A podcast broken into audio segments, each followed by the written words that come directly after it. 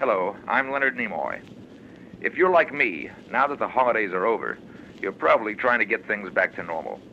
But even though things did get a bit hectic, I hope you remembered to answer your Christmas seal letter. If you've overlooked it, remember the fight against emphysema, tuberculosis, and the growing pollution of the air we breathe. All of these must go on all year round. It's not too late to sit right down and answer your Christmas seal letter today. It's a matter of life and breath.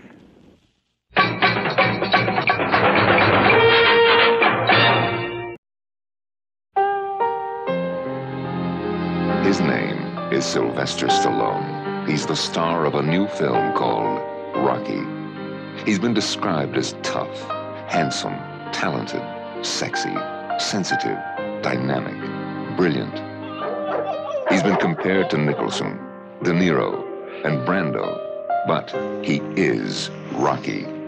He's the man who could be loved by only one woman because somehow she gets beneath the pain. He's every nobody who ever needed somebody. Rocky, do you believe that America is the land of opportunity? Yeah. I'll break both your arms so they don't work for you. He's every man who ever settled for something less. At least you have pride. I ain't had no pride. I ain't had nothing. I want to get that.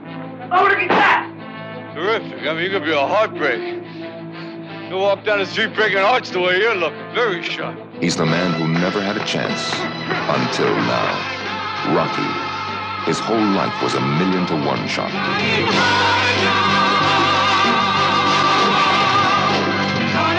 His name is Sylvester Stallone, but you will always remember him as Rocky.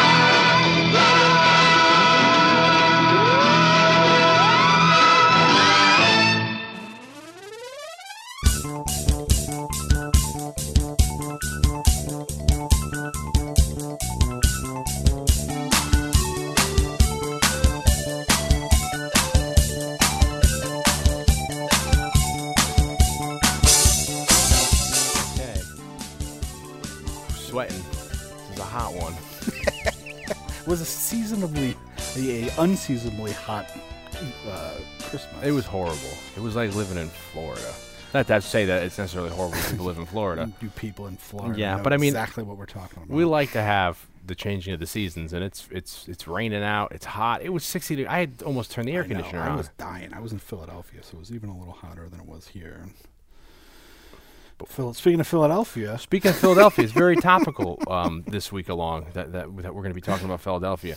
But we've we've completely forgot about. We have to finish the last half of the other cast out. We did. We we just got off of doing Gremlins for Christmas, and we literally walked away from the studio and we completely forgot out the the whole reason why we almost did do Gremlins. packed up our sleeping bag and Yeah, yeah. zipped it up, and we went to sleep. poured all the water, coffee, and beer down the, the sink, and then we realized, That shucks. One of the whole reasons why we did it in the first place. It would never got mentioned. Yeah. Um, you uh, have acquired a um, a, a bust from Rick Baker's um, a special effects house that was designed. Uh, they were designing Gremlins for the 1990 sequel, Gremlins: The New Batch. Yes, uh, we talked about uh, We talked about it a lot of times. in the Harry and the Hendersons cast for sure. We talked about how Rick Baker was retiring and how there was a big auction. There was they're putting on auctions. He was selling a, a bunch of stuff from his creature shop, and uh, I went on one of those auctions and I purchased what's called a maquette. It's a clay bust of uh, Gremlin to, in, in the designing process of what they were going to look like for the movie. Um, this particular one wasn't uh, sculpted by Rick Baker himself, but certainly he and Joe Dante looked it over. Yeah, of course. They probably looked at it and said, "Yeah, you're doing really good," or "Oh, geez, that's looking bad." And you're one of only like three people that's seen it in person. Yeah, it's huge. It's a lot bigger than you would think it It would was be. a lot bigger than I thought it was going to be when I bought it. And you went through a whole thing with them shipping it down to you. It was a whole rigmarole, yeah. Yeah, I mean, it, it, it ended up costing more to get it shipped than it actually cost to buy, right? Yeah. The bidding. Well, it, no, it didn't cost more, but it cost. They charged me over five hundred dollars to ship it, just to ship it from California to New York. and then it got damaged on the way. And miraculously, I talked it out with them, and they refunded my shipping costs. Yeah, I told you, man. I would go and yell the the, the, the, the shit out of them about that, and and and I mean, it wasn't it wasn't destroyed. We no, it just was. It was. da- You know what it was? Is the way it, it was shipped in a wooden crate. You know, like Raiders of the Lost Ark yeah, stuff. much like Creepshow, you got a Yeti in there coming to you. It- you know, it's like it's like the Ark of the Covenant was shipped to my house. Yeah. And uh, It took a while to get there too, didn't it? yeah, it took I don't know, it was like months. Like you won, yeah, you won the auction, and then they're like, okay, now the next step is is how are we going to ship it to you? And how are we going to get it to you? Because we they- advised that you come here and get it. Yeah. But I wasn't going to gri- drive cross country to get it. And you were even although I probably should have. you were entertaining even getting a uh, um, um, a not a messenger, but what do you call those? Oh, like a courier. A courier. That might have been even cheer- cheaper than you know. You can rent a freaking But what happened was it something in the crate broke, and so by the time all it took What they pack it in hay? you know, like you always envision those wooden crates just come they with pack like it with like foam and but something in it.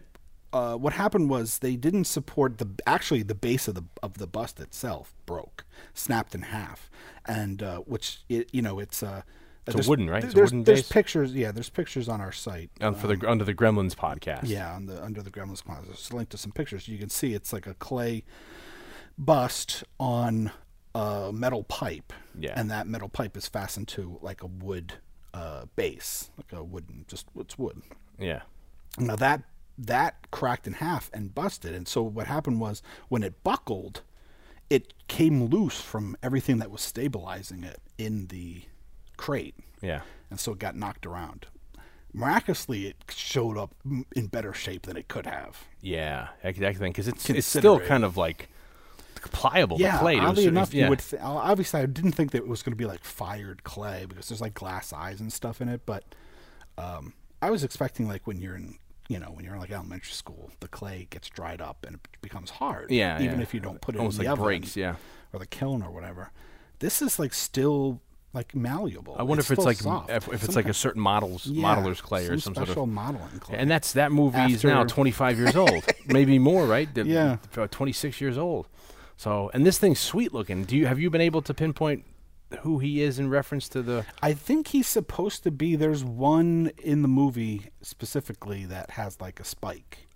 You know, it's he's, he's like the stripe of Oh, that like movie. aesthetically. Yeah. Instead of like a hair mohawk, it's like like spikes that are like I guess you know exoskeleton. Or Yeah, yeah. whatever. He looks like he's pretty close to that one. I don't remember that movie that well. I only know because and we I think we mentioned it when we did the Gremlins cast that El Rey was playing the crap. Oh, so you watched it? So I ended up watching the second one. yeah, John Glover's good in that, isn't he? John Glover's. Well, Yeah, He's good in everything. He's good yeah, at everything. you know, that was just I was just thinking about. The, I was watching on Grit TV. We always it always comes back to the antenna television that we watch. This really It's just it's just a it's a big it's a things big like uh, Grit and Heroes and Icons and Buzzr should start like paying us. Yeah, we, it's just a big advertisement. We just buy time from ETV and all that. But the, uh, I caught Shamus on freaking uh, Grit TV. Shamus is this uh, very obscure Burt Reynolds 1973 movie where he plays a private detective in New York City. And when you and I were living together post college, uh, I was going through a big Smokey and the Bandit phase. So. Uh, without you, but then I was like, "Hey, let's let's watch some Burt because I'm in a big Smokey and the Bandit phase." So we ended up watching like uh, all the, the the like I had already seen Gator, but we watched Gator. We watched like White Lightning, which is the first movie because he, he's We Gator McCluskey. Longest Yard. We watched The Longest Yard. We watched this Shamus. We watched Sharky's Machine, and we might have watched like Hooper, the one where he's like the stunt man. Yeah, and, we watched that one. You know? we might have watched like uh, but there's the, the Shtick or whatever. What was that one called? The Stick. Or, I don't We, but- we watched one from like the '80s. Like yeah, we watched mid to late '80s. We watched all his like what made him Burt without being like comic relief, and this Shamus movie is freaking amazing. I bring it up because it's like John Glover's first appearance. He chases John Glover down through a back alley and then like trying to get information out of him. He's like sticking his face into like a grease bucket from like outside of a Chinese restaurant. It's disgusting. And remember, he does all his own stunts, Burt, where like he's like. Uh, at one point, he's like in Westchester. Remember, he like jumps off like a stone ledge into a woods and misses the branch and Oh, falls. yeah, yeah. And we That's right. we were on that thing like a half a dozen that times. That was one of my favorite ones that we watched. I recall. Yeah, it's a mustacheless bird as well, because much like uh, my Chuck Norris and Alex Trebek watching, I gauge years by mustaches. So it's back with the mustacheless. we talked uh, about doing many uh, uh, fests. yeah, We talked about maybe doing a Bronson fest. yeah. Never but but, materialized. Ren, but Burt Reynolds was the only one we pulled off. Yeah, we did. We did, and, it, and I was glad that we did the movies I'd never seen because you know, uh, yeah, I don't want to go back and watch like, uh, you know, we've all seen the Cannonball Run movies and all that, and you know, of course, I can watch Smokey till the the cows come home. But it was good to see the ones that you know, like White Lightning with Ned Beatty and Gator with uh, Gator McCluskey. So yeah, we should maybe get to Shamus. That was a great movie since we're talking about John Glover. Yeah. but we're not talking about that today. And we're not talking about Gremlins the New Batch either. But so that's awesome. So please, uh, we like to also let people know that we do have a website where this podcast comes out on, which uh, you know we, it's it's our it's our baby, and uh, you can go there to, to to check out all the other podcasts. You can see us, you can read about us and what we do. You can there's an about us there, and with every podcast that comes out, we also plug um, other th- things. It's almost like further reading for each podcast. Like, Yeah. you know, we have like either links to Sometimes it's like really exclusive stuff, like these pictures, for instance. Yeah, no one else has this darn Yeah. Or freaking Sometimes bus. it's just cool stuff that we find on YouTube or an Yeah. article or whatever. you know stuff that we think that you know if you're into if you bonus if, features. if you listen to freaking two and a half hours or six hours I was talking about say you know Batman t- with Tim Burton's Batman we figured hey you know what maybe you'd be into seeing some other stuff like a featurette that no one's seen you know or like we said exclusives like comic art or or this big you know Gremlins bust that no or a link to an interview that one of us did. yeah you know so uh, we get around sometimes or pictures of us hanging out with people you know in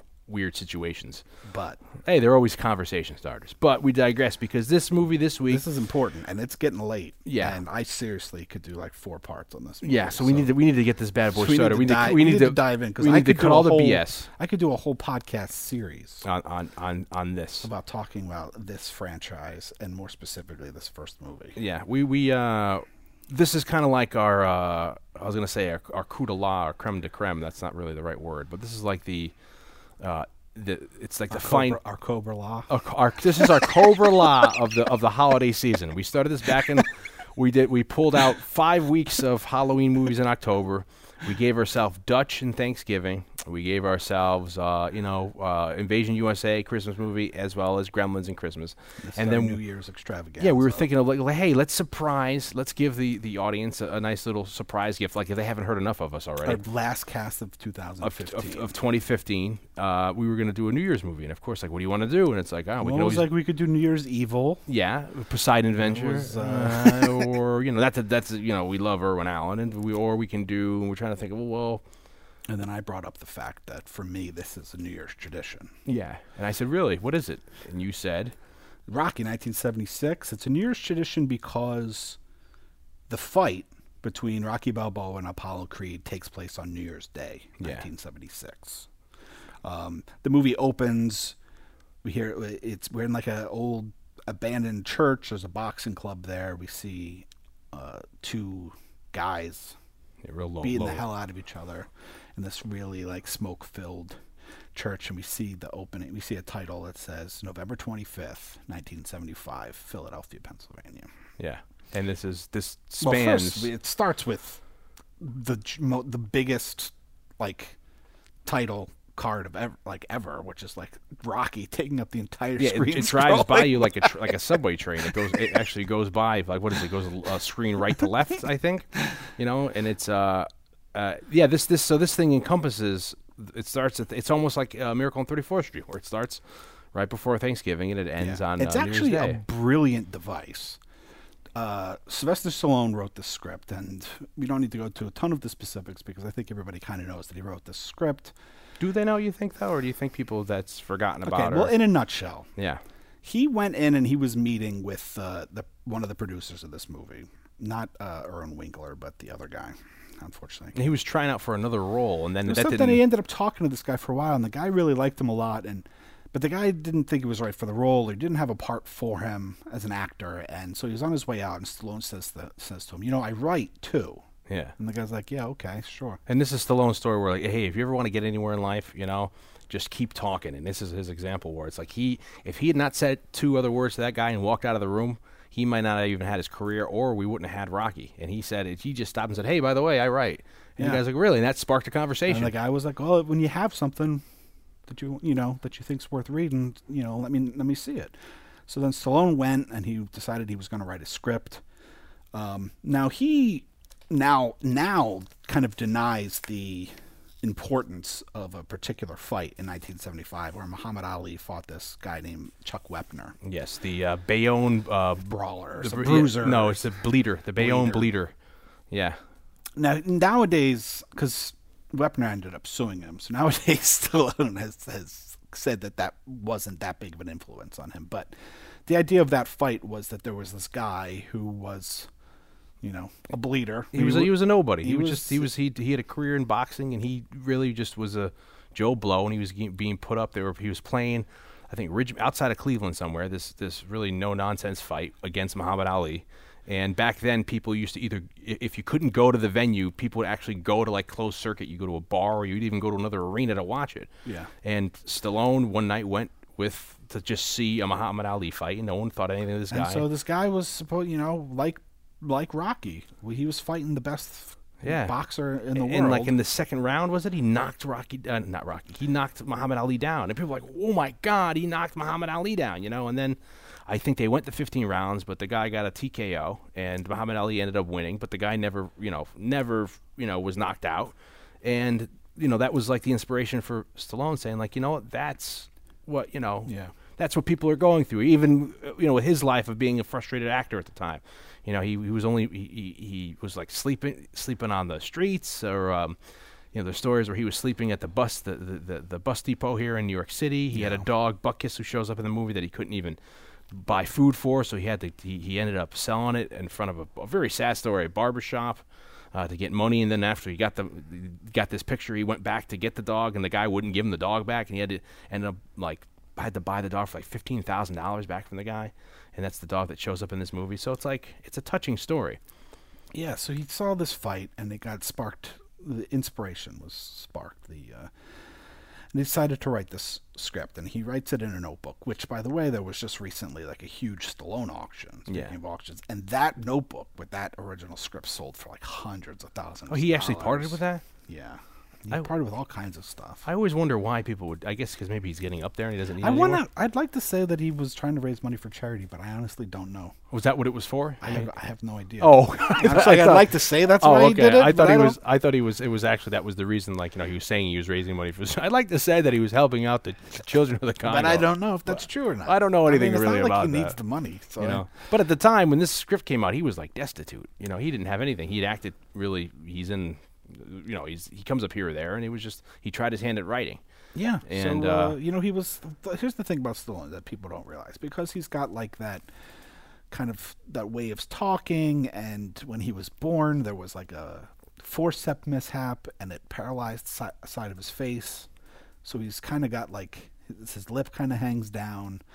He he people mistake him for not being like an intelligent guy Yeah, because of the way he, because of his voice and the way he looks and then of course because of the characters he's played i mean he was you know before rocky he played heavies Yeah. you know like He plays Frank Nitti in a Capone movie. I think it was a Roger Corman movie. He plays here and there. He's is Death Race prior to this. yeah i think death race is before this and so people don't he was like he's a well-educated guy he went to school in switzerland he's very well read and uh He did the Lords of Flatbush, and that didn't really take him anywhere. So he has started like writing. a small part as like a guy, as like a thug on a subway in a Woody Allen movie, which I can't remember which one it is at the moment. Yeah.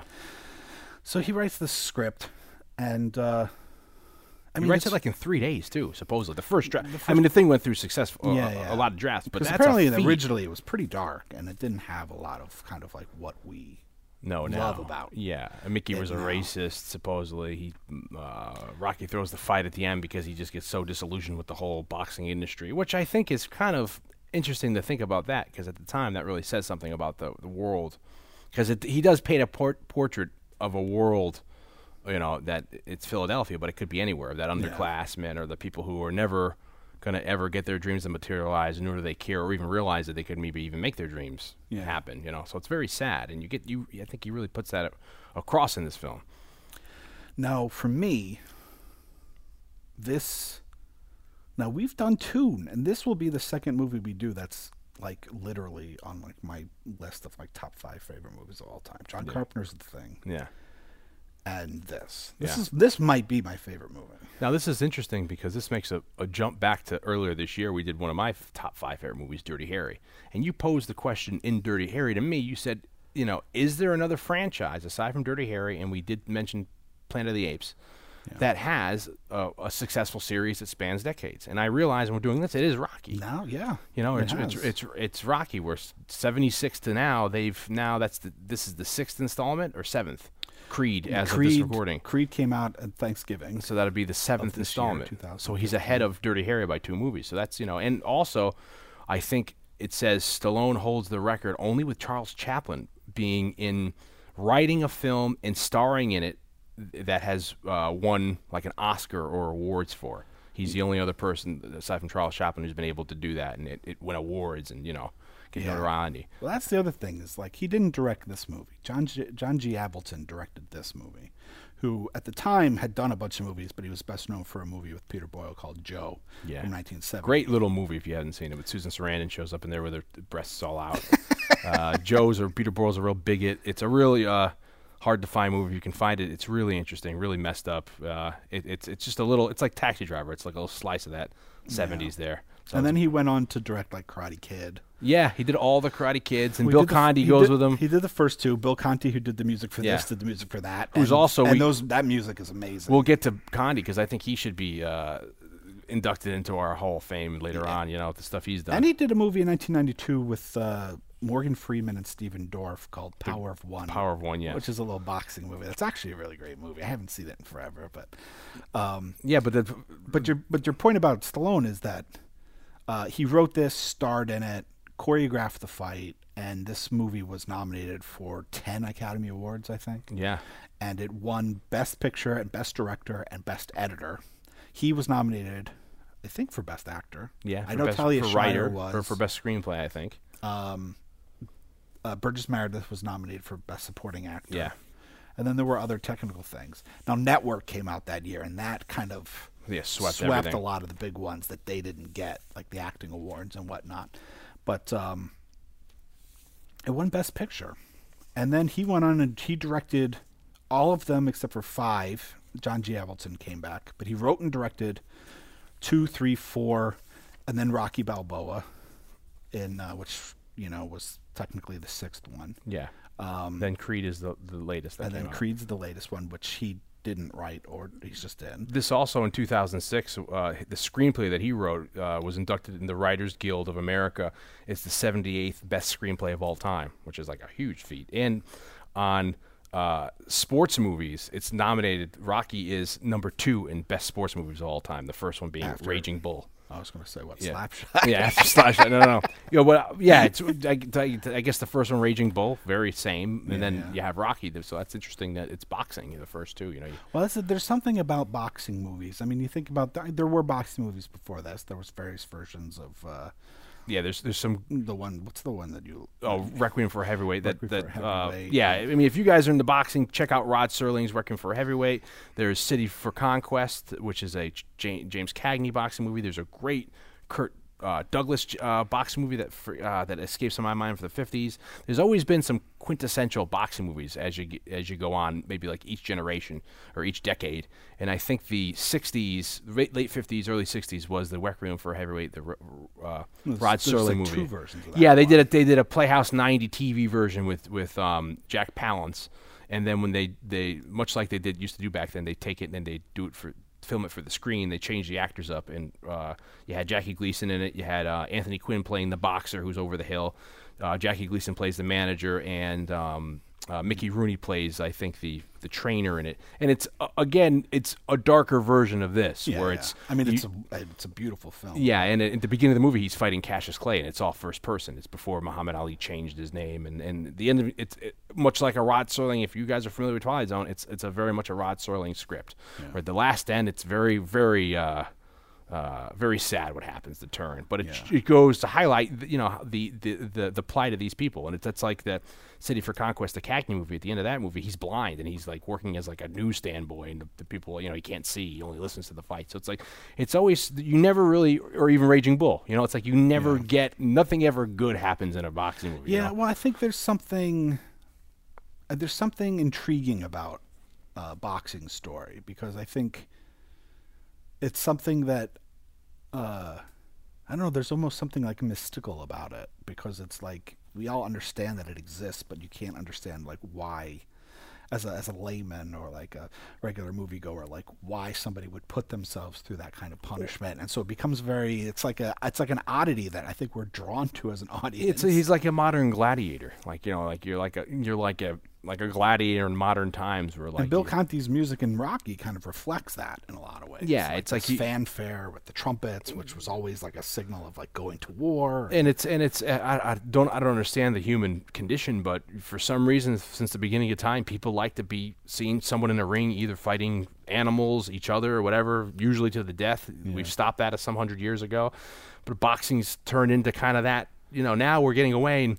Uh, I don't know if it's sadly or better for worse. You know, the mixed martial arts fighting, the MMA, is Yeah. is is uh, taking over, and you know, boxing has sadly really lost its its prestige after I think the Tyson era. Yeah. You know, we're now a lot of because when we, when you and I were growing up in the '70s and '80s and early '90s, it's like you know people knew who the heavyweight champion was. had I mean, Tyson Tyson, those Tyson fights with um with For, George Foreman came back and started boxing again I mean, when we were young. Yeah, when um when Don King was promoting Tyson, I mean those were like huge seeing those fights, and like you know people would pay gazillions of dollars, or even back then you'd get pay per view, you'd watch it, and it was always a sham. You'd pay a crap load of money on pay per view, and there'd be like a half a dozen people on the card until the to the head headliner a headliner, and then uh, Tyson would knock the guy out in like the first round, and it's like oh what was the whole point of it? But it was so prestigious, and nowadays I couldn't even tell you who you know. I mean there's like May- Mayweather and certain other people who were into it, Pacquiao, people know, yeah. but it's not anything how it used to be where people it used to be an event where people used to like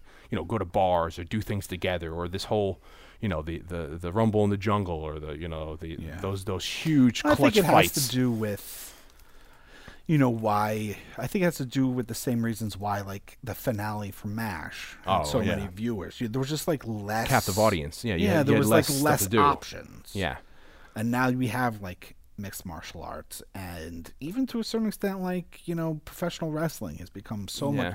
Was becoming a huge spectacle in the '80s, but hasn't you know became like something yeah completely. I mean different. I'm a huge fan of the uh, 2007 8 movie The Wrestler with Mickey Rourke Yeah. and look at that that's a very sad story of again an aging fighter who you know Well, yeah, I mean, it's, these are guys that put themselves through hell. Yeah, they're to get know, by. And usually, I mean, the stories like this, especially with the Stallone uh, written movie, it's like he's a nice guy, uh, and he may not be the smartest guy in the world, but he has a heart of gold. And then it's just like the world takes advantage of him, or he gets fall, you know, they he falls to the wayside, and it's uh, like you know, and we we find uh, not to move the cast along, but like you know, you f- the beginning of the movie, you know, Rocky is he's just you know he's he's fighting as much as he can. He's not really making much. He's, No.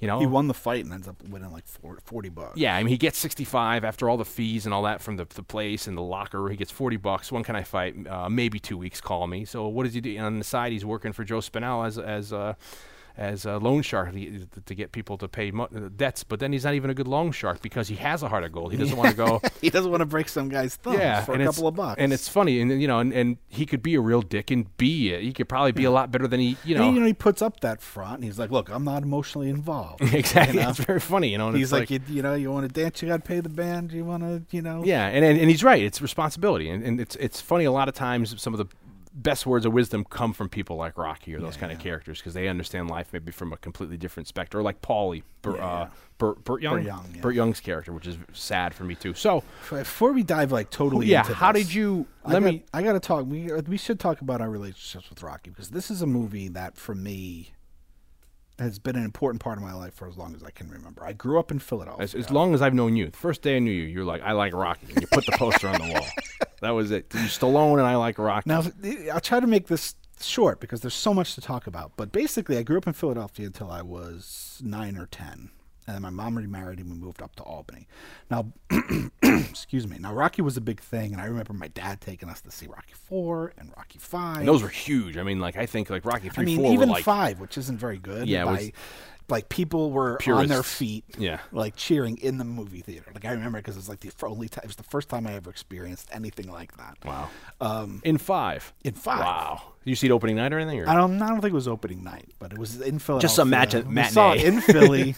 like yeah, basically. Like, um, and I remember it was on TV a lot, and even I remember my brother saying like, whenever's Rocky Rocky's on, we gotta watch it, kind of thing. And then I moved to Albany, and the Rocky movies and Rocky, the first one specifically, became like a little uh, memento of home Yeah. because I was now in, like a new place. It definitely showcases the, the the city of Philadelphia as I like that. Like as in Dirty Harry, San Francisco becomes a character. Yeah. Philly is definitely. It's hard to think of Rocky outside of. I mean, you could do it, of course, but it's nice when you have stories that involve the city as a character. Now I didn't, you know, where I grew up wasn't quite as run down as where Rocky was living. But there's so many uh, places where he's running uh, are very familiar to me. Obviously, the steps to the art museum, um, just as he's running through the city, the Italian market in South Philadelphia, uh, Pat Steaks, which uh, is a scene South Street, right? which is uh, in South Philadelphia. Um, all those things were very familiar to me. So in a way, it was like when I was homesick, being in a new place, I would watch Rocky, and it felt me. You know, An- another great Philadelphia movie is Blowout. Okay. by, by De Palma and with John Travolta. but with John Travolta. But Oh, I didn't know that At that a- point, I was so young that like th- that you know that would have been a fucked up movie for me to like. Hey, you would have become a great sound engineer though, with your listening for. Yeah, that's a really that's a movie that no one knows about, and I can even readily admit that I didn't really know that much about it until post college. Yeah. you know, going really into the weeds of De Palma back when De Palma was like making great movies, but every movie was an homage to Hitchcock. Yeah, well, that's my favorite era. Th- those are also, also, which is a whole different conversation, which we can get to when we, if we ever We hit up with Palma. It's a very giallo Yeah. Italian sensibility of like Dressed to Kill and Blowout. But um, Or Body Double too, you know. so I mean, there are some great movies in Philadelphia. Mannequin takes place in Philadelphia. Philadelphia Story, you know. I know, but you don't really Oh, yeah, yeah. see Philadelphia. I know, Philadelphia you know. But uh, so that so Mannequins Philly. yeah. Okay, I so always thought that in New York. So was Rocky was always a big deal to me. So, but as you get older, I started to get. Rocky three was on TV all the fucking time up in Albany, Yeah. And I knew Rocky three on TV so well that like I knew when the commercial breaks were coming. up. Yeah. like I'd start getting up to use the bathroom bef- like thirty seconds.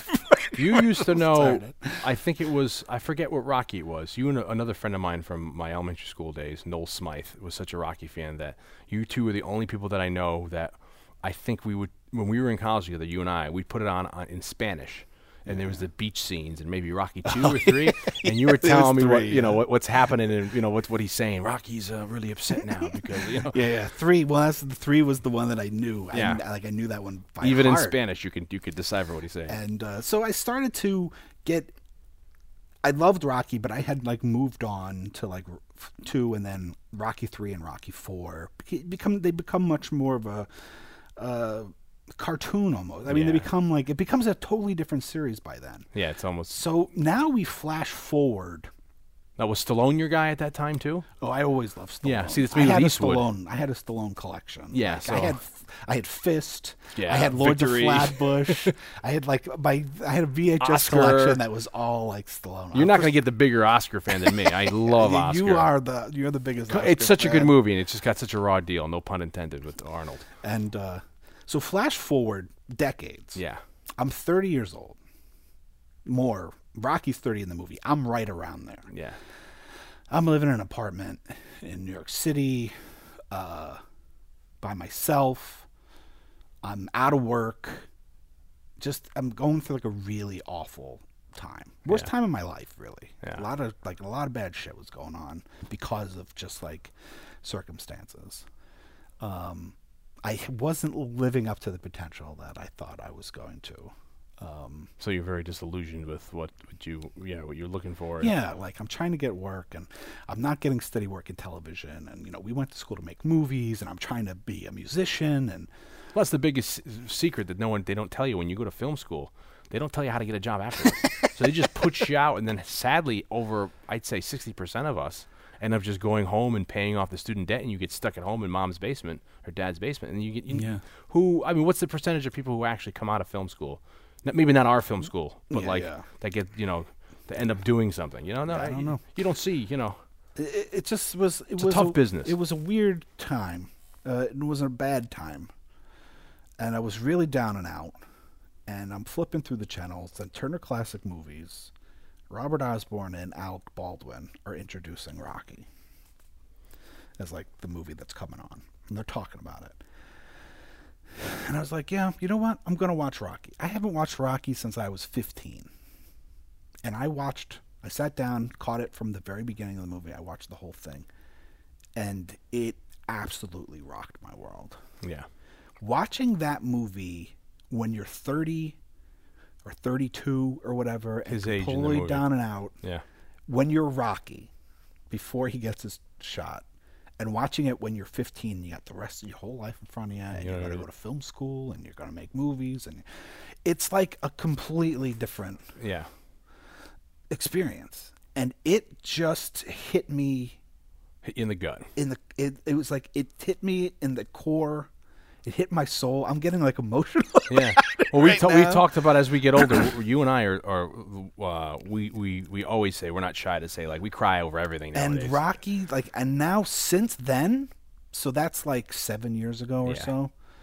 Uh, I've watched this movie like no less than twenty five times. Yeah. like in the last seven years, and like we talk about with something like a completely different kind of movie, but like we talk about with Invasion of the Body Snatchers, where you can watch that movie and see things about it. Yeah.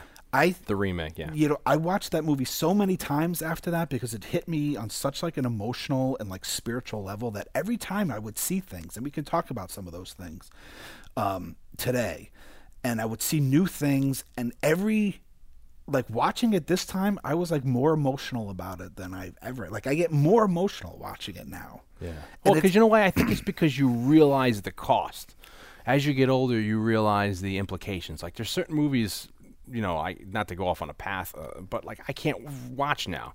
I don't think I can ever rewatch Cannibal Holocaust now because of you know what I mean? Because it's so gruesome. The animals getting killed. Yeah, but or even you know, something like Pulp Fiction is like, like for completely different reasons. Like I don't know if I'll ever watch. oh, because you just again. yeah, you just wore the shit out of it you because wore it was shit an out of it, and you know, it's like you're at a different part of your life. now. Yeah. and here's the circumstance where like I'm a different part of my life, and it means so much more to me. Yeah. There's other movies, and there's so many movies from college that I feel like I should rewatch because I went to see a screening of uh, Truffaut's 400 Blows. Yeah. A few years back, and I hadn't seen it since film school, and.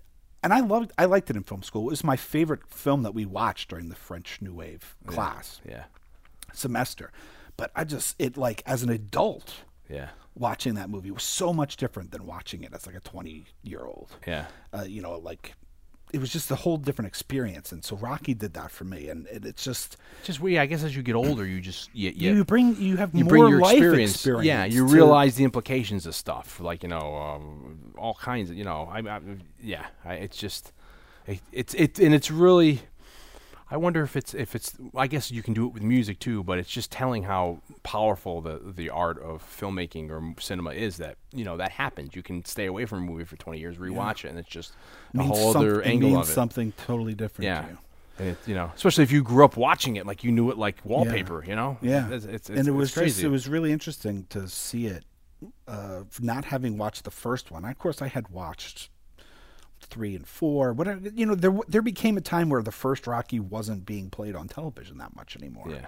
but the other ones did. Yeah, two got through played four, like yeah. every other week. Yeah. Even, Well, f- even when we were in college, four was on all the Four time. became the pinnacle of like '80s, uh, like we just brought up in the in the Chuck Norris uh, Invasion USA cast. In '85, it was like you know Cobra, Rambo. Uh, that's in, that inch, it's all Stallone. You know, I mean, like you know Rocky. Rocky Four was like you know was just as big as like anything against the the USSR at the time. So you know, Uh, so before we get into like what I feel is the brilliance of this movie, like what what's your relationship with Rocky? Because I know you obviously you were never as big of a No, I'm fan s- of it. I was never was. really a huge sports fan growing up. I played baseball. Uh, I love baseball, but still to this day, I don't really watch anything religiously. Um, so Rocky, I'd, I'd seen, but I never saw it uh, on, um, I guess, in circulation as much as you had.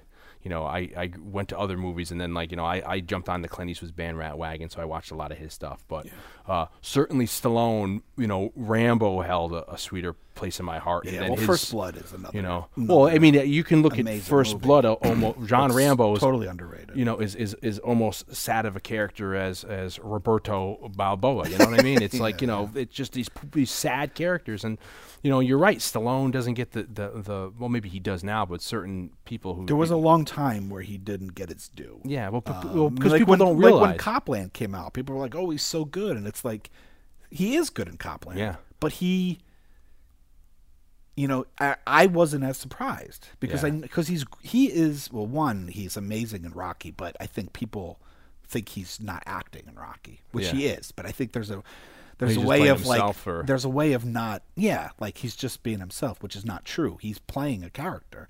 Um, but First Blood, he's amazing. yeah, he's sad. he's, he's That's- fantastic. I was crying when I, I we, we But he loses his shit at the end of Yeah, the movie. that whole thing with him about heartbreak. Jimmy and his freaking uh, shine box. Nothing is over. yeah, it's so sad. And it's just like you know, you're right. When you when you when you put on your adult hat and you watch things, it's it's it's in a different And of course, you know, you know that's an era. Like it would have meant something different to our parents than it did us, and Yeah. it does us now because. You Yeah. know, I mean, we- can you we imagine were- like uh, you know you're a vet, a Vietnam vet, sitting in there in that theater, and you're see, you're hearing that monologue about Agent Orange and all that, and you know, and, and especially vets who weren't being treated right when they got home and all that kind of bullshit. So, anyway, to answer your question, so yeah, Rocky wasn't a big connection to me, but I knew people like yourself who just you know it was religious to them that series. That They, they they loved boxing. I don't feel so much you are as big of a boxing. Fan. No, fan. it's not about the You boxing. to I know people who are big boxing fans, and then Rocky's their shit, and then they had sadly hadn't heard of the other earlier movies. I mean, I grew up playing sports, so the, the idea of the sport aspect of it, I was a big, you know, in a way, even though I was like a reluctant jock in high school, I would say that I was a, I was a very active athlete for the school. I was the assistant captain of my hockey team, which was you know a varsity hockey team and stuff like that. So even though I didn't, boxing wasn't my thing. The idea of sports and, and competition, and which I'm like the least competitive person I know. You Hmm. know, like it's I'm not even interested in like games aren't even that fun because it's like to me like winning's not important. Yeah, yeah. But the idea of for me even when I played hockey it was about it wasn't so much about like beating the other team it was about seeing doing my best. for yourself. Yeah. as opposed to like to that was my goal was to, Yeah. I want to do the best I can do. Not so much it wasn't about like winning or whatever. it was like can I do my best? And and so in that relation in that way I res- I relate to a lot of ho- of sports movies like yeah. Rocky and stuff. Slapshot, and you know, and you've always said to me, which I found interesting, is that like you know you find a lot, not to get too ph- philosophical and philosophize, but about a lot of people's problems are the the the you know what children are put through. The the the, the Oh, yeah, of, yeah. of being uh, you know a sports parent you know and having their you know their kids emotions completely destroyed because the fathers or the mothers living their vicariously through the kid's career and like you know I always find that a, a beautiful example of that in the original Bad News Bears movie where um uh, you know, there's that part where the other side of the other team, Vic Morrow is the father of the other team, and uh, he starts like chastising his son in front of everybody. And I would witness things like that. yeah, and, and Walter Matthau, everybody stops and it's like, you know, it's just, and it's really like, and that you're right. That is, that's certainly they, they I think they put a reality show on a couple years ago. I forget what it was, like the the, the t- little teeny gladiators or whatever. And it's like, or you know, and it's it's sad that people can't realize, and and I think that fucks people up as they grow up, that they're just institutionalized that they have to succeed, they have to be competitive. It's a game. They're well, going you to know, win. It's a weird catch twenty two, and uh, you know, it's a it's a tangent that we should get off of so we can Yeah. talk about the movie. But it is that weird, you know, catch twenty two in that you have like there's all this shit about like every kid gets a oh, a trophy now. yeah, there's no Yeah. strikes Yeah. anymore, and every kid gets a trophy, and it's like this like softening on a generation. But at the same time, there's this other end of the spectrum where like kids cry when they strike out because they feel like it is the end of the world because their parents make them feel that way about Yeah, it. yeah. It's like there's a there's got to be like a happy medium where you can where kids can be competitive, but it's not Yeah. to excess. But that's a whole Yeah. different. Uh, But so when we talk about bad news, when we do bad news, when we do the bad news bears cast so we can get we can get into the ramifications of evil Vic Morrow in that movie. So this uh then when I when we come to college, so that got you into Stallone, and then you liked everything Stallone. Then when I got into college, that was you know that was your thing. We had a picture of Rocky up on the wall, and uh, you even you, I'm sure you're conscious of this, but you used to style your clothes after Rocky with the with the with the leather jacket, you know, and, like and the hat, you know, and like that. And I, and, and I even wrote down on my notes like this is you know where Rocky slash Blake got their clothes. That that was the clothes, you know. That's true. That that style. Although that leather coat came from you, I think. Not that I got it from you. Yeah. But like you and your dad had coats like that. Yeah, we used to wear where I ended leathers. up getting a leather coat like that. And that was an arrow though for you, you know that and that plastic bag, which is a whole other story. When you used Yeah, to yeah. throw up because you had your uh, your throat. There was a there was a time there where I was ill for a long, yeah, because you you time. would you would he had, he had cut his throat and then it never healed. So every morning the acid. So it doesn't sound like you have it like anemia or anything like that. Or yeah, you know it was a it was a bad time. yeah, which is hilarious. that was another bad time. yeah. We digress. But so uh, yeah, so Rocky. So Rocky, he so Stallone ends up uh, showing it to to to, to uh, Irwin uh, Winkler and Robert uh, uh, Chartoff. Yeah, and he's the one that he talked to. in, in the casting session. He was Yeah. going for an open casting call. Uh, and this is I've known this story since I was five. My father's always told me this. Stallone, they they bought the script. They didn't want Stallone to be in it, and this is Well, always I don't know if it was so much them. It was United Artists who was going to actually whoever the big the the the, the, the Yeah. big daddy was. They didn't want Stallone in it, and this has always been like almost the. For me, from, from where I grew up, this is even more famous than Rocky the movie. Was that this is you hold your guns. It's like the Orson Welles, you know, getting freaking uh, Citizen Kane made. You know, you hold your guns, you hold your guns, and at what point do you say, you know, I, I never heard of someone who held to their guns and it didn't happen. And that's like I'm sure there's a lot of that in the world, but Stallone wanted to be the lead. They didn't want to. They didn't want to give it to him, and he kept They were holding out. willing to make it a big budget movie if they could get a big budget star for it. They then they they were looking at Burt Reynolds. They were looking at um uh Ryan O'Neal at the time. They were looking at uh James Caan. A lot of the big the big guys of the seventies. Maybe even Warren Beatty. Uh, they first offered Stallone twenty five thousand for the script. He he said uh, no. He, they, they kept egging him up. They were up to like 350 350,000 which if was he would just sell the script. just give him the script. and for a guy that is like you're saying, He's, mean, he had a broke. hundred dollars in his bank account. If not, he's sleeping from you know thing to thing. He's a struggling actor. You know, he's not getting anywhere. I mean, this would this would be something that could come up later in the in, in this discussion. But just to give you an example, there's a there is a common misconception, huge misconception with this movie, which is the training and drinking the raw eggs. Yeah, That has become a thing that when you're training, raw eggs for some reason for the protein, I guess. is is is like is a is a training food. The actual story behind that in the movie actually doesn't have anything to do with with boxing training. yeah, It's that Rocky's poor. When Stallone was poor, he lived in a you know when he had a place to live. It was a tiny apartment. small. Yeah, like not actually very far from here, close to where I used to live, somewhere like in Hell's Kitchen. And he'd say he can sit on his bed. He can open his window and touch the front door at the same time. It was like it was like almost like the Blues Brothers. part, you know, yeah, where they have like a Bunsen burner they're using like on a, with a coat hanger. He's living in a he's living in this tiny little room, so it's a tiny little room, so he doesn't have a kitchen. You're right. It's not even an apartment. It's a room, and I bet you he didn't even have a bathroom. He probably it was like one of those old yeah, places probably where it was like a boarding house. yeah, you have to go to a hall. yeah, and there's probably a phone in the hallway. You know, because he couldn't. Uh, he didn't have a refrigerator. He didn't have a stove. So what he would do is he'd buy groceries, and in the winter, and when it was or when it was cool outside, he'd leave them like on the fire escape. yeah, because it'd be cold out. It would be chilly out. Now, how he didn't get like food poisoning or anything? Who is this? It's the 70s and 60s. So the idea of the eggs was Stallone used to do this in real life. Was he thought, well, like people eat eggs for breakfast. It's got protein. It's got nutrition. What does it matter if you cook them or not? Yeah. So he would buy eggs. He'd leave them on the Oh, see, fireplace, and he would just eat that in the. and that would be his breakfast. Was he was having eggs for breakfast, but he couldn't cook them, so he he just drank them raw. see, I guess the misconception would be because people who are either trying to, you know, gain muscle mass and all that, you But eat the high was protein. always very much into yeah. physical fitness. So I would think of someone in the Rocky Balboa character where he say he can't, um, you know, he can't afford to go get steaks or meats. Then that was the substitute. You, Yeah. You're just chugging, you know, the protein in the But eggs. it's because- he does like five eggs, I think. Yeah, right? yeah. It's or like four eggs. six. Jeez. But uh, it, it's because Rocky doesn't have a stove. Yeah, yeah. To cook the eggs. That's why Rocky does it. Yeah. I mean, yes, it's protein for breakfast. Yeah. But the fact that the raw has to do with the fact that he can't. He's destitute, Yeah. That he can't cook eggs. Yeah. So that's but that's like just to show you like for a guy who lives in a room where he doesn't have a refrigerator or stove, he has to eat raw eggs for breakfast so that he has breakfast. Three hundred and fifty dollars for a script. Three hundred fifty thousand Three hundred fifty thousand dollars for a script In- to turn it down. in in early seventies. That's not even today's money. that's you know that's when a dollar was worth a dollar. yeah, I mean, a three hundred fifty thousand dollars, you would think probably would be close to like say, uh, maybe uh, I don't know, like maybe like 10, 10 15 million dollars nowadays. Yeah, I don't know if it's that much, but it's, it's certainly I mean, it's more than a million, I would Yeah, think. yeah. You know what I mean? So maybe it's like five, ten million. I mean, it's a, it's a shitload of money. So he, what he ends up doing is he he um, they agree to, to cast him uh, reluctantly after everything is said and done, but on the condition that Stallone will continue work as a writer without a fee, and that he would work as an actor for scale. yeah.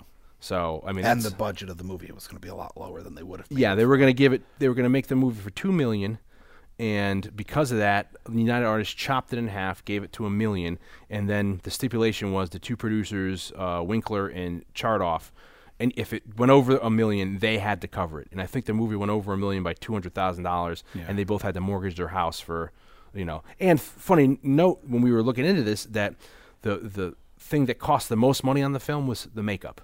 Makeup Yeah. effects, and which I think are phenomenal in this movie. Oh, yeah. you know, because uh, I was trying to look at um Burgess Meredith, and I can't tell if he's just old or if they really messed his They face They really up. messed up his nose, and he's got cauliflower Yeah, I've noticed that. And uh, Michael Westmore um, later became a big Star Trek Next Generation uh, guy. He his his daughter Mackenzie Westmore is the host of uh, Sci-Fi's Face Off, which is a Oh, makeup yeah, okay, competition show, yeah. and now he's an advisor on that show. Oh. But uh, way before he was doing Star Trek Next Generation, Doing Rocky. and before he was doing Face Off, Yeah. Michael Westmore was doing, uh, and even Rocky has make Stallone wears makeup through the whole movie. His Oh, his his eyebrows. and his eyebrows are, Yeah, are beat up Are beat up because he talks about the nose not being broken from and you can years of being. Uh, so he he's wearing little prosthetics through the entire movie. Uh, before we get too far away from the uh, supposed inspiration, the Chuck Wepner Muhammad, Ali fight was the 24th of March 1975. So that's pretty close to when the movie came out. Yeah. That the, time frame of him getting the inspiration to writing it. And there is a great documentary. I think it's on Netflix streaming called "The Real Rocky Balboa." If anybody wants to go and look up this guy Chuck, Chuck Wepner and see the similarities between the yeah, Rocky it and is. the I've seen it. It's it is. Yeah, and it's only like 50 minutes, I think. It's It's one of those like ESPN. yeah, exactly. Yeah, on that. So uh, then they start looking to, to cast up the the, the, the, the, the plate of actors, and they look at um, Lee Strasberg as freaking uh, as Mickey's character, and, and Lee Strasberg, who's like the one of the uh, greatest, some, in some people's opinions, acting teachers Yeah, of all yeah. time. He wanted his he wanted too high of a fee, which is kind of a, a joke in itself. There, And Stallone really wanted Lee J. Cobb. who I, am a huge fan of Lee J. Cobb, which is interesting because Lee J. Cobb is an actor who I think some people uh, will know. He's in uh, Twelve Angry Men. He's in uh, Eastwood movie called Coogan's Bluff. But he's also the Exorcist. He's in. Is he? Who is he playing the He's Exorcist? like the cop or so. He's like the. oh, okay, he's yeah. like yeah. the detective investigating Uh, going on. his big thing, he's uh, in on the waterfront as well. He's the guy that I think Brando gets I mean, into he's the big fist amazing. fight. I mean, yeah. he's he's a great actor. He's such So- a great character actor. Very intense. yeah, and he uh. It would have been a really interesting performance. yeah, and I, and I, th- I don't, I don't, I think but he, he, didn't died. want to audition. Yeah, and so a lot of people, you, you, you He he refused to audition, and Burgess Meredith was happy to audition. God bless Burgess Meredith. You know what I mean? And and you look at him, he's just like a like a nice, you know, like small oh, by all accounts, I mean, you, you never know. hear anything bad about him. But uh, and then they wanted the, John Boorman, who was huge at the time, Deliverance, uh, Point Blank. Um, I can't think of uh, Hell in the Pacific. They want they asked him to direct. He didn't want to direct it. He said no, thank you. Um, um, the other actress's name, who I, I, I forget, that they wanted to have her as Adrian, and she got into a, uh, a money dispute, so she backed out. Uh, the whole Carl Weathers thing, where Carl Weathers, they were looking to get um, some real people at the time to uh, to, to to be. Um, they wanted well, first of all, they wanted Harvey Keitel to play Paulie, and Harvey Keitel wouldn't do it. Um, they wanted to try to get some real boxers to to to to, to be in it, but uh, you know, to, to play the roles, and they they had um, I forget the uh, the uh, the guy's name they actually wanted to get in it, and he almost Carrie uh, S- Snuggrass Snuggrass. Snowgrass. You know if you saw her, she was the one that was offered the role for Adrian, but she dropped out because there was a, uh, a some sort of dispute with money. Um, they wanted Kenny Norton to play um, Apollo Creed in it, but the problem was Kenny Norton weighed 230 pounds, so would he would have dwarfed Stallone in the ring in the long shots. Yeah. So they end up going with Carl Weathers, but they you, you of course know the Carl Weathers story where they where they Well, I know Carl Weathers was a football player. He he went to college for, for theater, became a professional football player, I think for the Oakland Raiders. And then when he when his career stopped or ended, he decided he was going to pursue acting, which is what he always wanted to do. And he went in for an audition, and they asked him to do the scene with Stallone, with the writer. yeah they started they started uh, they started like uh, sparring kind of like just throwing jabs. But first he says, uh, well he hit Stallone in the face like twice, and Stallone's like why whoa you know like you hit me twice. And then he's like, "Well, can we get like a real actor in here to do the lines with me?" And they're like, "Well, this is the guy that's going to be here." But just like his kind of his attitude. I mean, he's great. Here's the thing about it: the the low budget. I would say, you know, we talk about a perfect, perfect scripts, perfect movies, and and to me, my personal opinion is this movie is pretty damn close, in my uh, to being to being perfect. And the only things I would, in my personal opinion, the only things I would say are flawed about it are things that are because the budget is so low. Um, you know, having to reverse the shot on the stairs because they only shot it, you know, panning out, uh, zooming out instead of zooming in. They needed it zooming in, so they had to reverse the shot. Yeah. You know, there's just real- There's little, the there's little little, things stuff. where like it was they had restrictions of how much they could shoot, which I think worked out beautifully in a, in some ways. And I'll, I'll talk. I can point out. I'll point out specific shots. But those are the only things that I think are really wrong with this movie. In a way, like the fact that Stallone fought for it, the fact that the budget was so low, the fact that these actors didn't want to do it or couldn't do it, it was like all a blessing. Yeah, all the big because names like I no. don't feel like It would have been the same kind of a- anything. I don't think you could have made this movie better.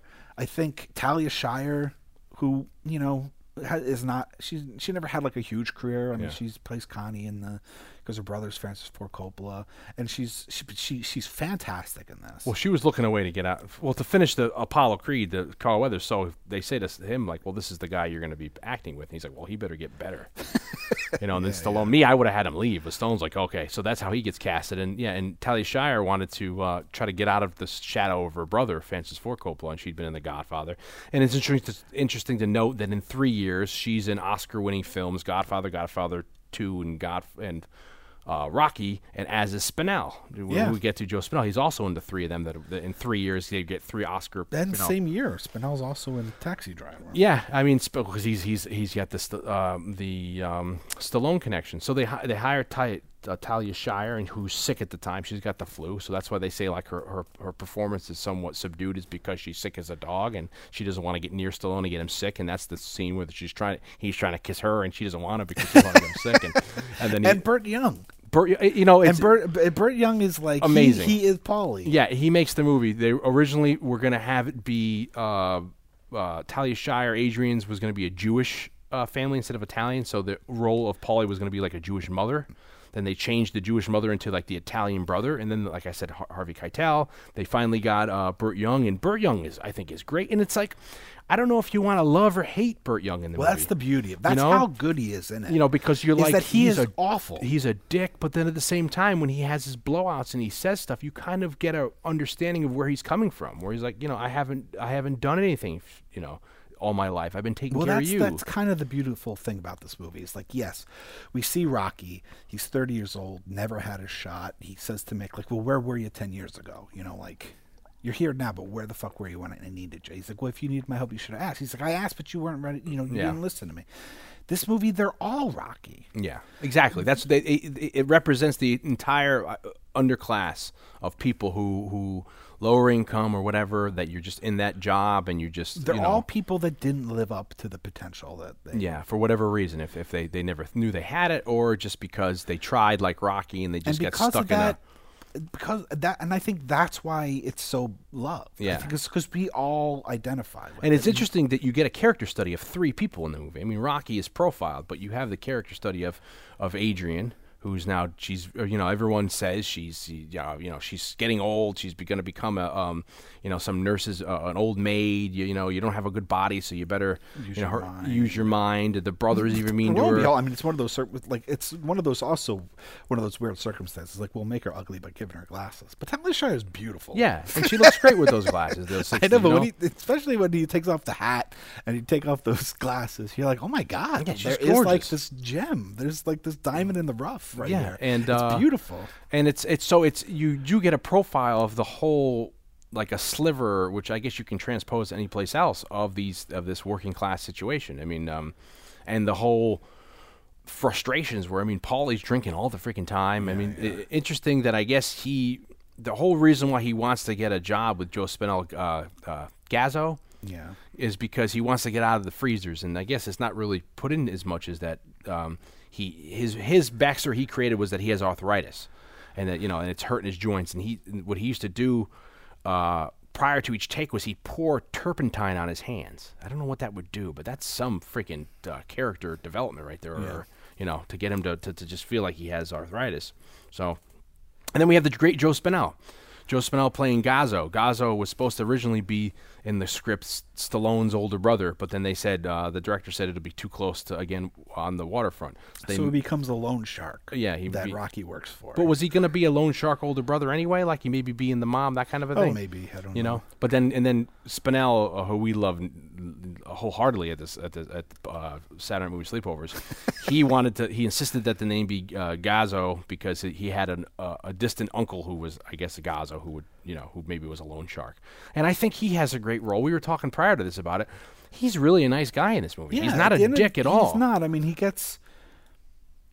There's a there's a speech that we'll we'll talk about where Rocky's talking to Little Marie, and it's about he's saying like you don't hang out with uh, if you hang out with dopes you're gonna everybody's gonna, you're gonna become a dope. People are gonna they're not gonna at the end of the day it's like you know there's this girl and she's gonna I'm gonna use a bad word. She was a whore. Yeah. and you know and all this stuff. And, he, and he's trying to teach this little girl who's hanging out with a bunch of like older kids at the at the hoagie shop who's got a foul mouth on her trying to smoke a cigarette i mean she's got to be what how old do you think she is 13, 14 maybe Yeah. or younger. so he's going to walk her home. He asks about her brother. So he, you know, and you get the sense that he knows her brother and that's how he knows her. And he's going to walk her home and he's giving her this speech that's like, you know, you don't hang out with them. And it's all these things like who you hang out with is what you're going to become. You hang out with smart kids, you're going to become a smart kid. You be hanging out with this.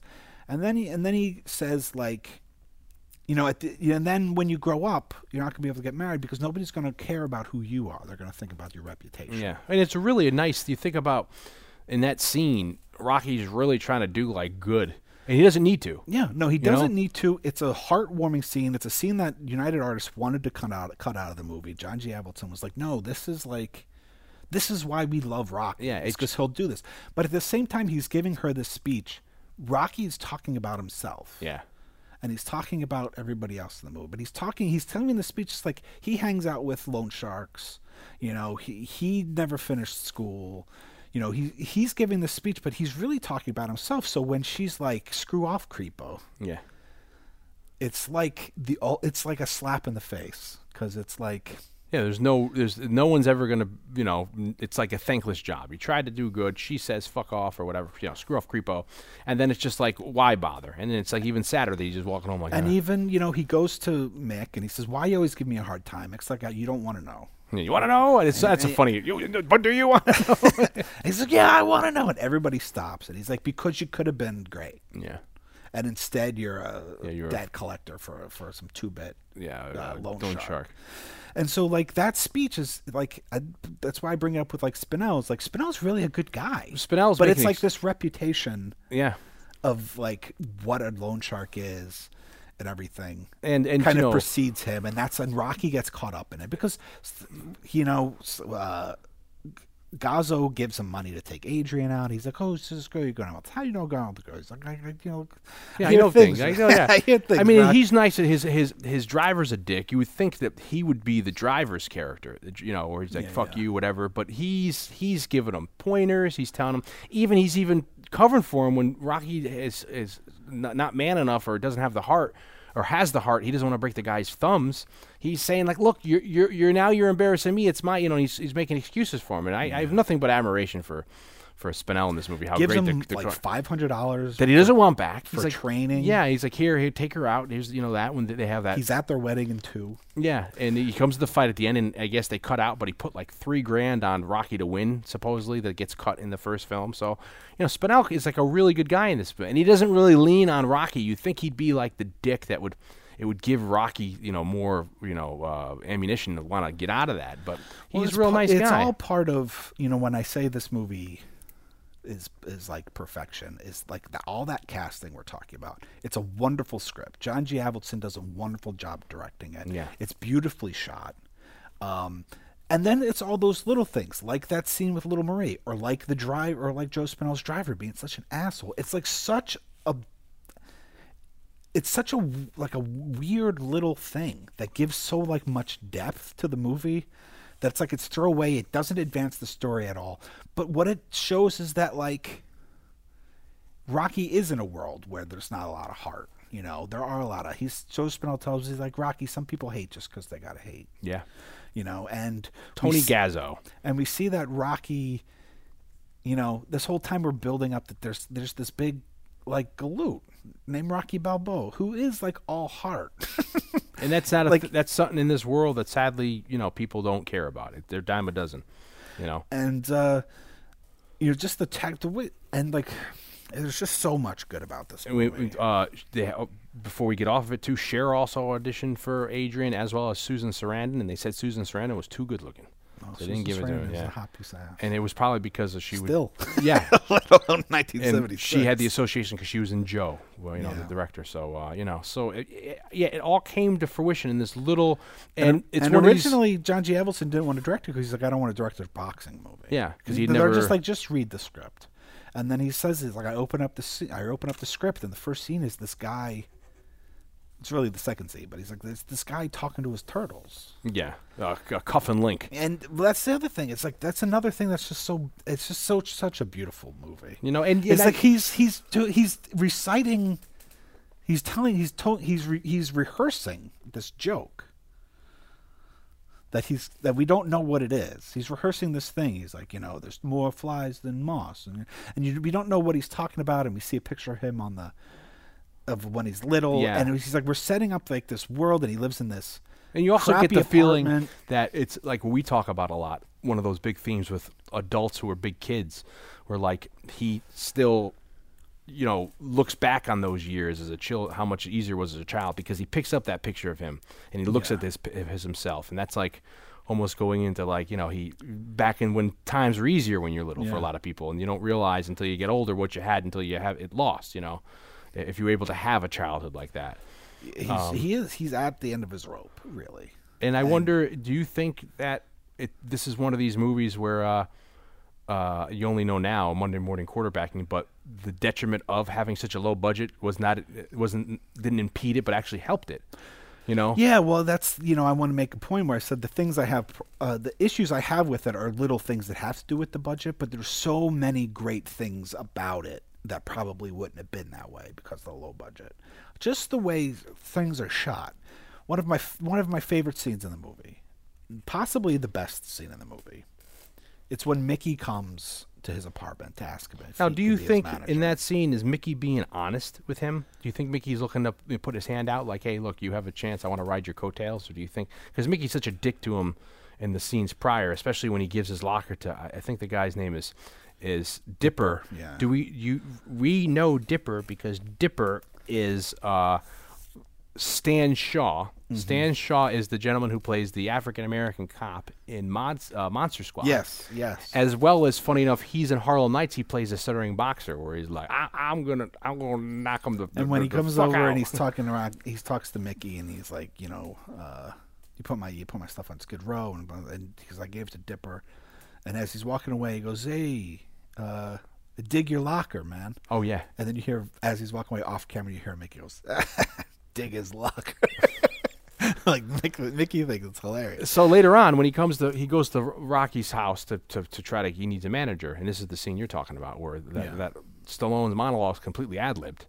Uh, do you think he? What do you think it- um, Mickey's intentions are? Do you know? I think, you know, we find out that Mickey thinks that he at one time was had the talent to be great, but I think and Mickey also had a career like that too. Mickey Mickey comes and that's part of it is he's th- trying to explain to him And it, you that know, he had this great career, but how much better his career would have been had he had a manager. And how interesting is it uh, prior to the internet and and uh, World Wide Web and cell phones and picture phones? Everybody has these. Yeah. I love that they have these little clippings in their pa- in their yeah, hand. I got the newspaper You know, clipping, and everybody and has- He's got pictures of all his fights in his Every wallet. boxer must have a picture. Hey, look! Did you see I made the fight here? Or or Mickey even takes out like the old eight by ten of what he used to look like in the twenties. I he's you like, know, not taking very good care of that picture. Yeah, so it's like you think about how amazing that no, th- even you know uh, a supposed asshole or a tough guy like Mickey comes off, and it's just like they all hold on to that like Well, yeah, I five mean, minutes of fame in their pockets forever, and they probably you know the drinkers or whatever they open it up and they look at it every night. You know, it's just it's I mean, sad. it's a it's a sad in, and beautiful sentiment. Yeah. Um, but to answer your question, I think Mickey is trying to capitalize on it. yeah, I think Mickey sees Rocky's got a chance, and Mickey wants to wants a chance. To, Finally. you know, like he, I think he thinks Rocky. We he tells us he tells Rocky, you had talent, you could have been great, but you weren't great. You you didn't do it, and I think Mickey is in in it for himself to a certain extent, and it's just it's such a beautiful. I mean, Burgess Meredith is so great in the movie, so great in that scene, and you know, and it's so telling. You know, Rocky's throwing darts. He doesn't even have a dartboard. He's just throwing them at his bed, bathroom Yeah. door. I mean, it's like it's heartbreaking. and he wasn't even looking at the pictures. Of Mickey's Yeah, taking yeah. out the, the articles, and he's not even He- making eye contact. Rocky knows. Yeah. you know, Rocky's not stupid. I mean, he's not educated. Yeah, but he's not stupid. he has street smarts. and he knows he he, he it's it's heartbreaking because he can't even. I think he loses a lot of respect for Mickey right there, and he can't even look at him anymore. He walks into the bathroom. because he knows that Mickey's there for that reason. Yeah. and that kind of like, yeah, he goes in there and Mickey is trying to he's talking to to a closed door. yeah. and uh, when he the door closes on him, the bathroom door closes on him, just like you know the way Burgess Meredith, he just like he puts his head up against the door. He's like he's seeing. He had this. There was this bright light of a chance, and he's seeing it passing by. All of a sudden, like all he had this crappy life, and he had this crappy life of a, of a fighter, and now he sees that not only can he help him, not only can he help this guy who needs help, but he can help himself. He, he can redeem almost his life of what he. And Rocky doesn't want anything to do with it, and he and he's walking out, and he in thought he touches his head and realizes he doesn't have it. He opens the door, and he reaches, he touches his head and realizes he doesn't have his hat, and he closes the door and grabs his hat and he puts it on, and because the door closed, Rocky thinks he left, and Rocky comes out, sees that Mickey's still there, and just goes back in, and it's heartbreaking to Yeah. see that to see Mickey because Mickey knows that he knows, Yeah, yeah. you know, and he's, he beg, he's almost begging there. he that point. finally leaves and he's walking down the stairs and Stallone comes out and you're saying this improv uh, outburst. It's it's the only time it's we see it comes out two times that Rocky is scared. yeah. And it comes out at the end of the movie when he's laying with Adrian. the night before, which they another scene they wanted to cut, which Stallone For says the budgetary most, reasons. could be the most important scene in the He whole says movie. you can't cut that. You can't cut that. He's lays down. There's build up to it, which I would love to. I, we need to talk about when he goes to the Spectrum and sees the posters because that is another really important Yeah. scene. But he comes back and he's laid down with Adrian. He says, "I can't do it." He's like he's scared. Yeah, He's like, "No matter what, this is it's like ridiculous that they would even put me in the ring with this guy. But if I can just go the distance, like I don't, I'm not going to win. There's no way I can win." and it's it's it's a beautiful scene. They did it in one take because Stallone had to beg them. He's like, just one, we'll do once. But th- this other scene, it's like Stallone. where, where Stallone's Stallone's in the at bathroom. The outburst Mi- of the rock, Mickey, Mickey. Mickey walks out. Mickey Stallone- walks out, walks down the stairs, and gets like to the first landing, and stops and hears Stallone yelling, and he kind of listens. yelling. He's like, and it's all about. It's the first time we see that like Stallone knows everything that's going on. He Yeah. knows that his life is shit. He knows that like everything fucking sucks. The where he lives fucking sucks. It's a you know it's a shithole, uh, and he's he is petrified that Apollo Creed is basically going to kill him in the ring. Yeah. He is scared shitless. Um and it's absolutely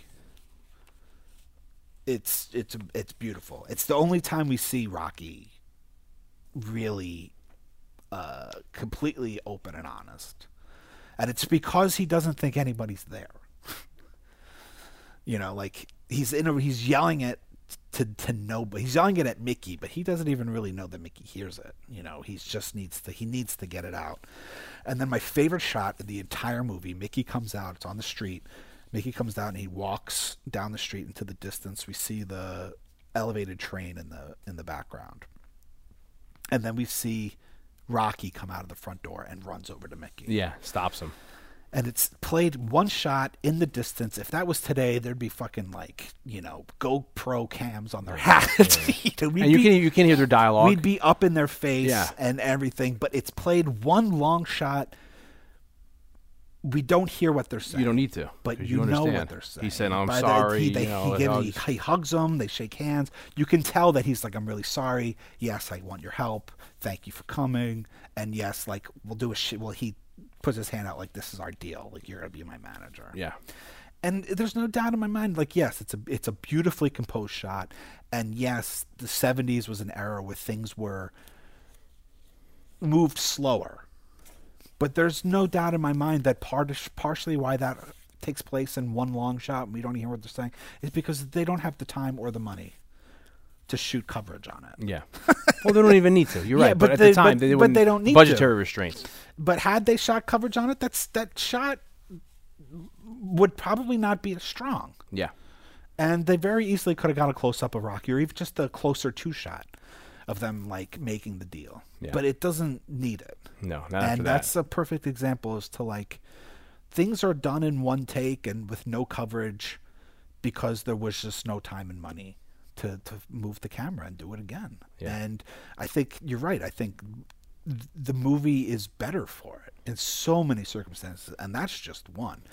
Uh, my other one of my other favorite shots is you know the the promoter he calls in he he goes to Mickey gives you know it was like Mickey wants to see a uh, Apollo Creed needs sparring partners. Yeah. so he goes to the office. The one's like oh you must be Mr. Balboa and he wants to keep the card. Yeah, which is just like So, like, like- a little sentimental like this is a big deal for me. I want to keep it. And he walks in and the promoter he's like I just want you to know I'll be a great sparring partner. I won't take any cheap shots. And the guy's like I, you don't know why you're here. He's like Rocky how would you like to fight the heavyweight for the heavyweight champion and he says no. and he's like nah Yeah, and he's there. He's. It's almost like he doesn't have the. I don't want to say what has the balls, but he doesn't have the.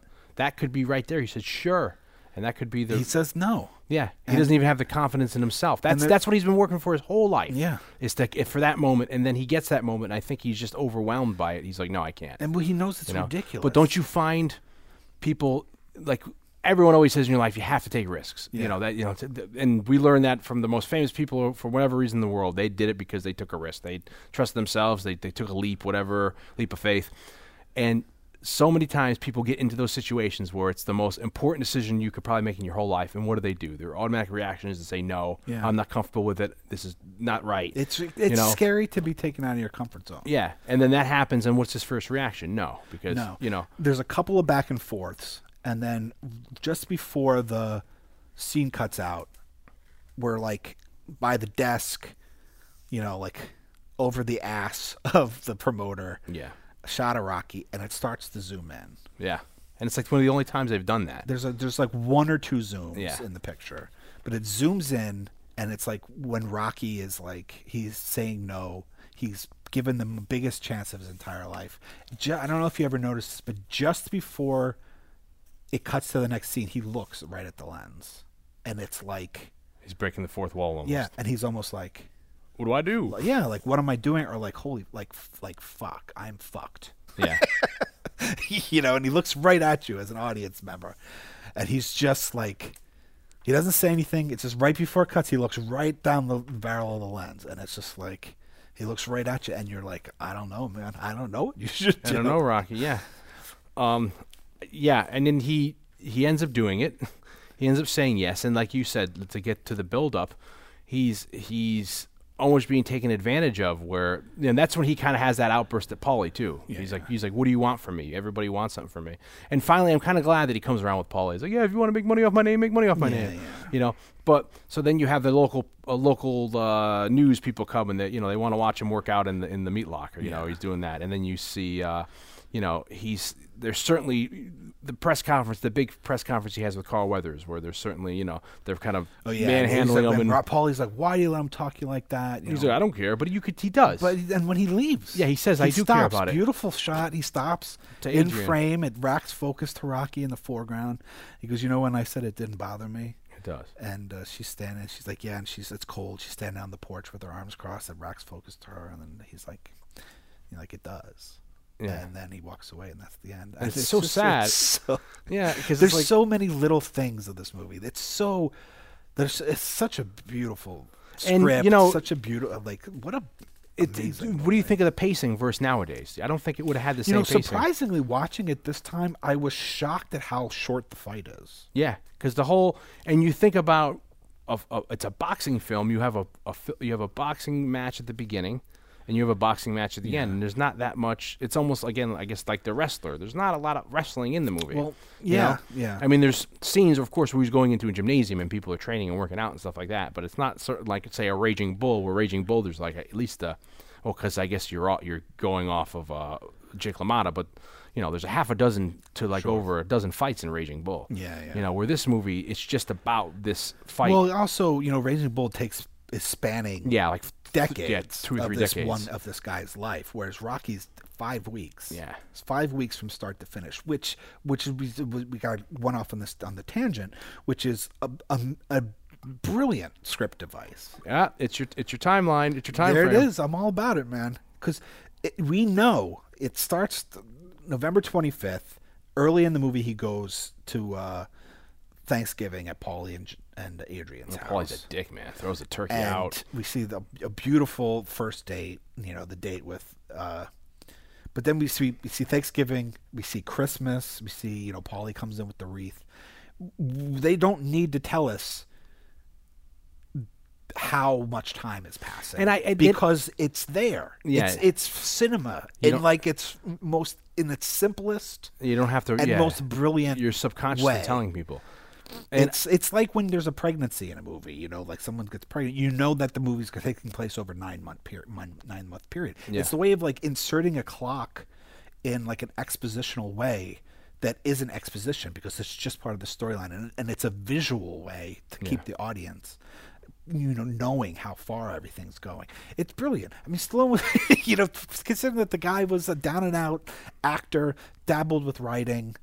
Uh, Well, he said he went to the, also one day. I guess got him idea of getting into writing was he was just walking around New York and he went into the New York Library and he picked up a book of Edgar Allan Poe and started reading that. And he's, he's like, big, I should big Poe guy. He's like, I should start, you know, uh, trying my hand at writing. And he said, you know, a lot of stuff was in his head. He had a lot of, he was doing short stories, a lot of different things, but he wasn't feeling the right one. And I guess going to the fight, the the the, the Lepner fight, the Wepner fight, is the one where he, you know, really got him Yeah. to do the, the the boxing thing. I don't. It's weird because I. It doesn't feel like New Year's to me. Like they they keep saying it's going to be the greatest holiday, and then it looks like they're doing like July the Fourth because they've got the Yeah, you know well, I you mean? know, it is. I think you know, I think that is. So maybe they're even joking with that, or not. Yeah. They, Carl Weathers, is saying, you know, he's, you know, Well, he's he's, certainly the model for Muhammad because Ali. Because you and I weren't alive in 1976, like we oh, because of the bicentennial. we don't the know how year. big of a deal the bicentennial was. Yeah. Maybe like 76. New Year's Eve bicentennial was like we're celebrating. Which, by the way, uh, Blow Out takes place. The end of that movie takes place on July 4th. Yes. Bicentennial yeah, yeah, in Philadelphia. because of course, for all people out there who, of course, know, so if you're gonna Yeah, well, cut that's those good- movies together. that that's uh, yeah, because that's earlier in the year. both taking place in Philadelphia around the same time Uh, period. you know, of course, for all There's the a people serial killer on the loose. In Philly just killing after, people. Just after Rocky's fight. uh, you know, we uh, we got our independence from the the British in 1776, so that's why the bicentennial is 200 years. And in 1976, that was freaking huge. I mean, you can find quarters in the back that say say the Still, bicentennial. you can still You know? find quarters that have the bicentennial Yeah, quarter. and no one that was huge that year. So no one really. Uh, So that's what I'm saying. Like we don't like. Yeah. I, I don't know. Maybe it was all about America, even though like you're right. Like the way he comes out, George Washington hat and the the Uncle Sam stuff. I mean, it does seem like it's it's July 4th, but because it's 1976, we weren't born then. We don't know how big of a deal it was. Yeah. That's my only uh, argument. Uh, you know, if I'm going to play devil's advocate on that one, but I totally agree with you. Watching it this time, especially, I was like, you know, it seems like they wanted to put it on July 4th, but they wanted to use that clock of Thanksgiving to New Year. So it turned like that that that it, that's going to be the biggest um one uh, you know event instead of July 4th. Uh I think also Steadicam. This is the third use ever of the Steadicam in a movie. First was Bound for Glory. Second, uh, big favorite Marathon Man. Yeah. And a lot of the shots you couldn't have got, you know, him running all around the markets and up the stairs and all a, that. A DP, a guy named camera guy named Garrett Brown invents this machine called the Steadicam. Yeah. Like you're saying, it's the third time they ever used it. Um, they're trying to, you know, cast, for lack of a better term, the crew of Rocky, and they hear about this thing. There's a shot in some movie with this Steadicam, and uh, it might also be in. When did Exorcist Two come out? Oh, I don't know. because there might be something in there. Anyway, so there's this idea of this. The, John G. Avildsen, John G. Avildsen sees this thing that there's like this steady. There's these dolly shots that don't have dolly. We you couldn't get with a dolly because there's no dolly tracks in the shot, and uh, this guy Garrett Brown sends them a demo reel. Shows them footage of what he's done, and there's footage of him running like full speed in a, in a park with this thing. and he's from Philly. So he And one of the things Yeah. on the demo reel is him filming his wife running up the stairs of the uh, of the uh, art museum, Yeah. which is where Rocky runs up. And so it's him following her up the stairs. And it was just like, okay. That's and it. so like while Rocky's running, he's it's sitting in the back of the van. He's sitting with with it in the back of the van. He's running alongside. That's all guerrilla filmmaking. They're just like they would say that just get out. They'd see stuff, run through the market. That's why someone throws like an orange at him. Yeah, There's yeah. the shot with the with the boat. He's like, The get boat, out, run as fast as you can. Coincidentally, it's the Moshulu. yeah, It's still docked in Philadelphia, and it's the it's the boat they use when young Vito Corleone comes to America in Godfather Part Two. Oh wow, which is was what year is that? Seventy five, maybe seventy six. So so that that little bit of trivia for you, you can go still visit it.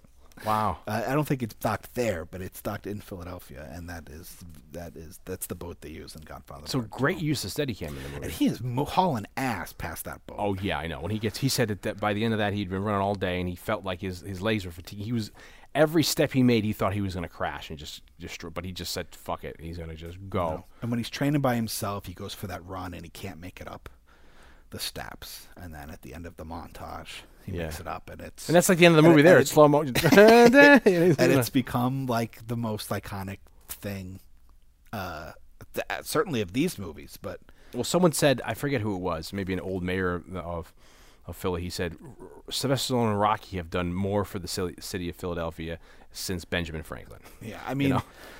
It, they introduced this idea of a statue in Rocky Three, and it- the statues on the top of the stairs, and the statues on top of the stairs in Rocky Five. Rocky gi- uh, Stallone gives the statue to the city of Philadelphia Art Museum. The Art Museum says this is uh, a this is an art museum, not a sports arena. So for ever since Rocky Five, it's sat in front of the Spectrum for decades, uh, which is where Rocky and Apollo fight in this movie. Um, and then when the Spectrum closed, because they built a new arena, uh, they moved it back to the art museum, but it's not on top of the stairs. It's down like On the bottom- on bottom. ground level, to, off to the side. But I believe at the top of the stairs, there's actually they put they did give him like a tile of where he put like the Converse sneakers. Oh, for, for where he stood. yeah, Yeah. Of like you you could see like the Converse stars. You think of sneaker how- footprints and it's How iconic that is, and I wonder, you know, going back to Stallone and this phenomenon of him doing this movie, it's just like if you had cast in like Robert Redford or whoever else they were, you know, would it have been the same thing? Because a lot of times, you know, I don't know if you and I have talked about this, but you know, subconsciously, whoever you cast in a movie, you're the the audience member is bringing the baggage of you. If you like the person, if you don't like the person, you see them in this role. I can't see them in this role, but f- th- for the the positives of bringing an unknown relatively into a role, a starring role like this, is that you can immediately he he becomes Rocky Balboa. He's not Sylvester Stallone. So Well, that's the thing. I mean, he's to this day so associated Yeah. with that. Even like there was, I saw this thing on like making fun of him, kind of on Facebook. Somebody and it was like a series. It was like twenty photographs throughout the years of him like taking pictures with people where he's holding up his fist. oh yeah, yeah. and it started that because of Rocky, and he still does it today. But that's because you know what? He's Rocky, and it's like, you know, and thank and like how beautiful it is. Is it that he recognizes it and Oh, and he it's- embrace- it's not and it embraces it. You know, He's not like uh, He- you know he- running from it like other people and may. that he was the one that created it. I mean, some people are forced to be people. Forced to be, you know, are, are identified with characters that were came from somebody else. yeah, or if they get typecasted and they, they're and trying to get away from that character. You know, Rocky was birthed birthed from his brain, and Yeah. it's in, and he was kind of embodied it. And Well, I don't think he's ever been ashamed of it. Like you take like a Leonard Nimoy who wants to try to get away from Spock. there was a period there you know. where he was trying. And he's like, he wrote a book called like "I'm Not Spock." Oh yeah, no, yeah. But I'm saying, but he, yeah, Yeah. you take Leonard Nimoy as the example, where he's like yeah. trying to get away from it, or Shatner trying to get away from Star Trek, maybe. But like Stallone doesn't seem like he ever tried to distance himself from those, no, from those fact, he humble origins. it by writing, directing, and starring in like the next you know series of movies, and then came back and he said, you know what, like Rocky, we didn't do Rocky justice with five. Like we should give him another one, um, and and Rocky and Rocky Balboa, the sixth one. It's a beautiful look at what Rocky's doing, like you and I were talking about before we started taping. Like you could go one to rock, one to six, Rocky Balboa, and it's a beautiful arc without even having four through five. And that movie is just a beautiful love letter to Philadelphia Yeah. too. Like it ends with the music and just seeing like Philadelphia people and and tourists. The credits roll over people running up the stairs. Yeah. It's like it's showing that like we all are Rocky. We've all embraced it. We've all embraced Philadelphia because of this movie. Yeah. And it's just it's a beautiful thing and and um you're right. I mean it's what a great thing that he never did kind of be like I'm not going to be Rocky. No, he never needed to. He never got to the point where in his career where he was trying to. He wasn't like putting on the ears to go out or the gloves, I guess you know. Yeah, yeah. Um, he, uh,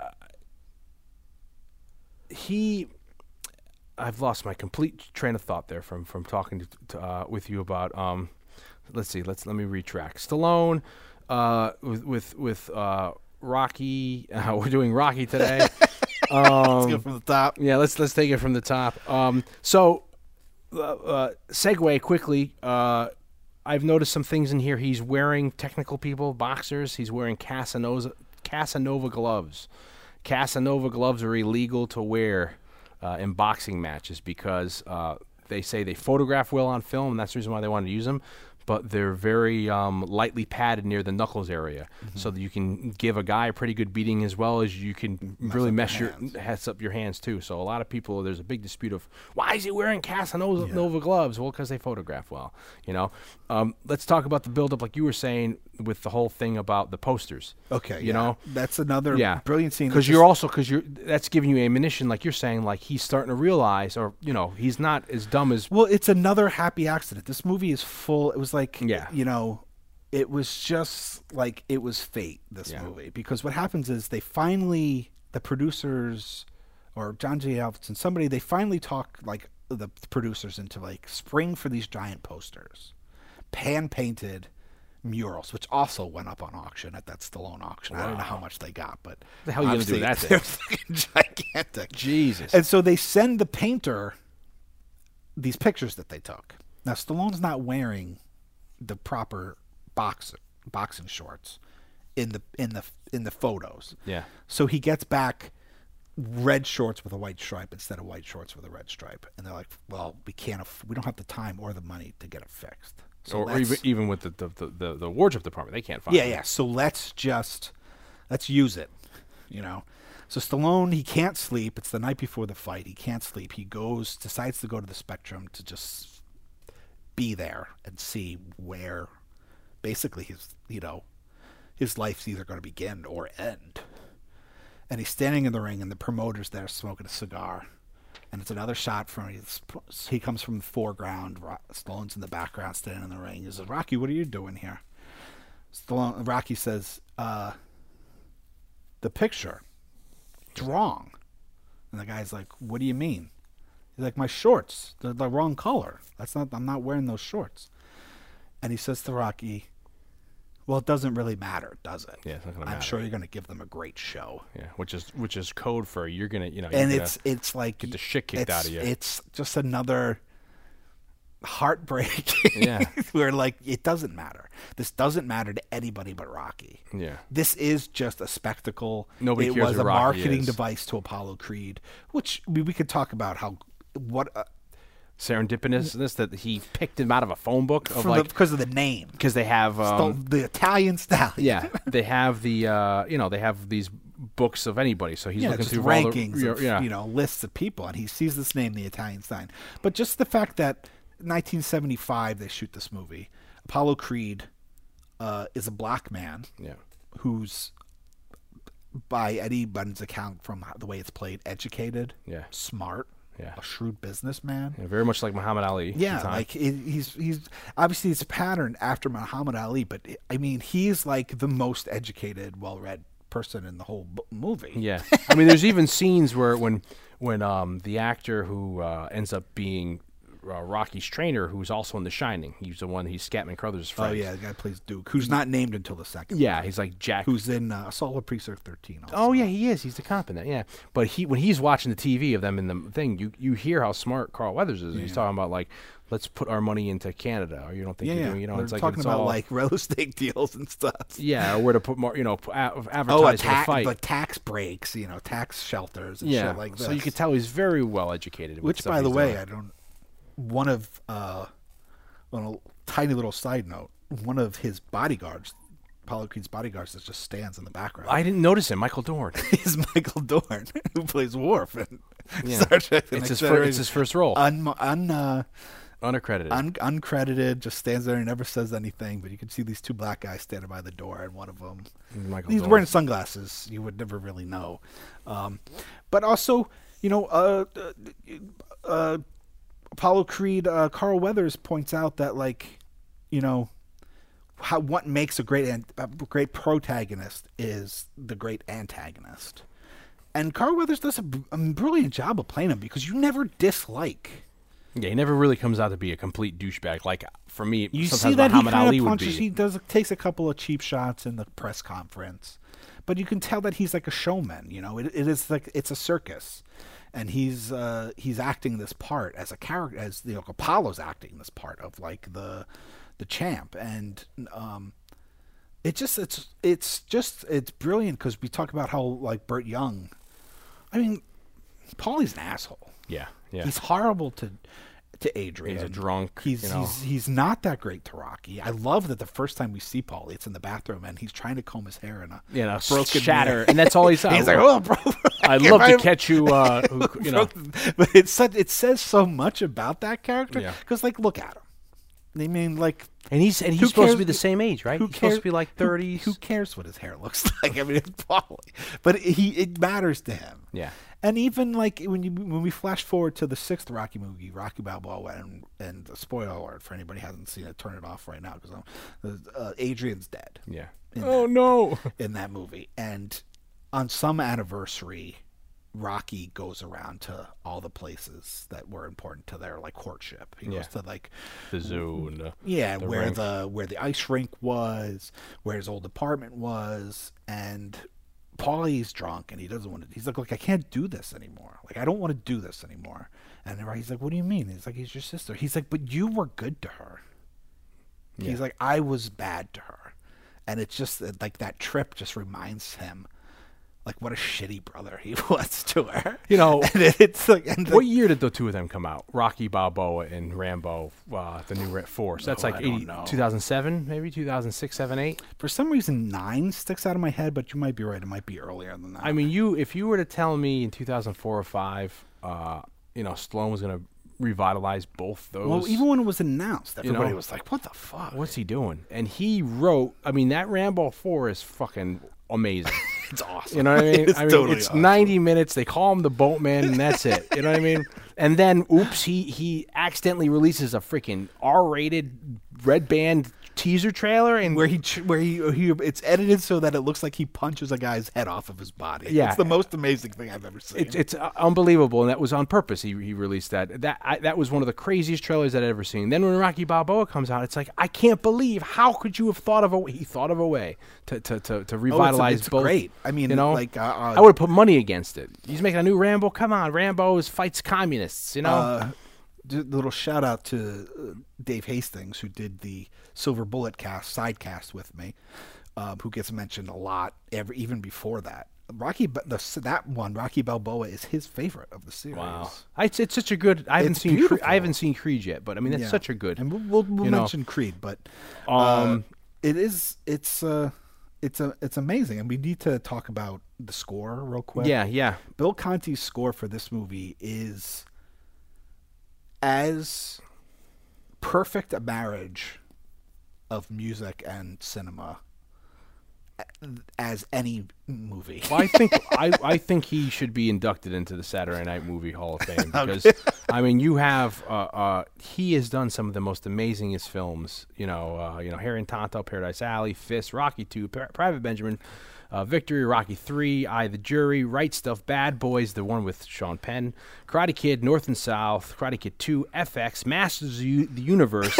Broadcast news, lock up, prayer for the dying, Karate Lock Kid Up, Part great- Three, great yeah, movie. Lean on Me, Rocky Five, Necessary Roughness, Rookie of the Year, Next Karate Kid, Spy Hard, the remake of the Thomas Crown Affair, and then Rocky Balboa. So that's just like a best of of his of his um of his legacy there. And you're right, this soundtrack is amazing. And then the use of synthesizers in this son of a bitch. It's- you it's know, just the and then like the music's the, beautiful. the, the 70s funk. The I know, we, wow, st- wow, and even the stuff that you know? he's listening to on the radio when Right. he's in the apartment, Yeah. is like perfect. And but it's, just you're right. It's such a good marriage, and then especially when you you don't hear, you know, you're sitting on on Cinema Dynamite with that theme.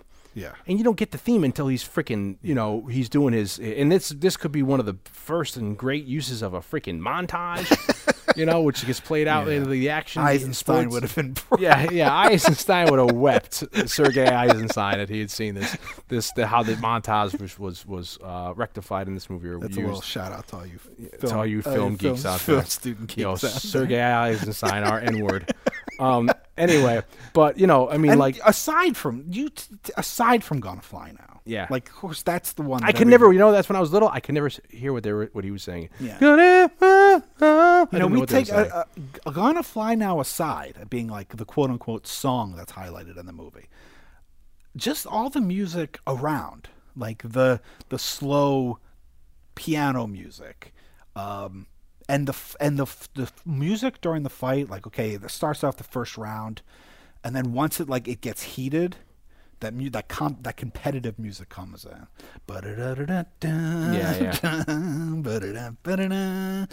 It, it makes me cry.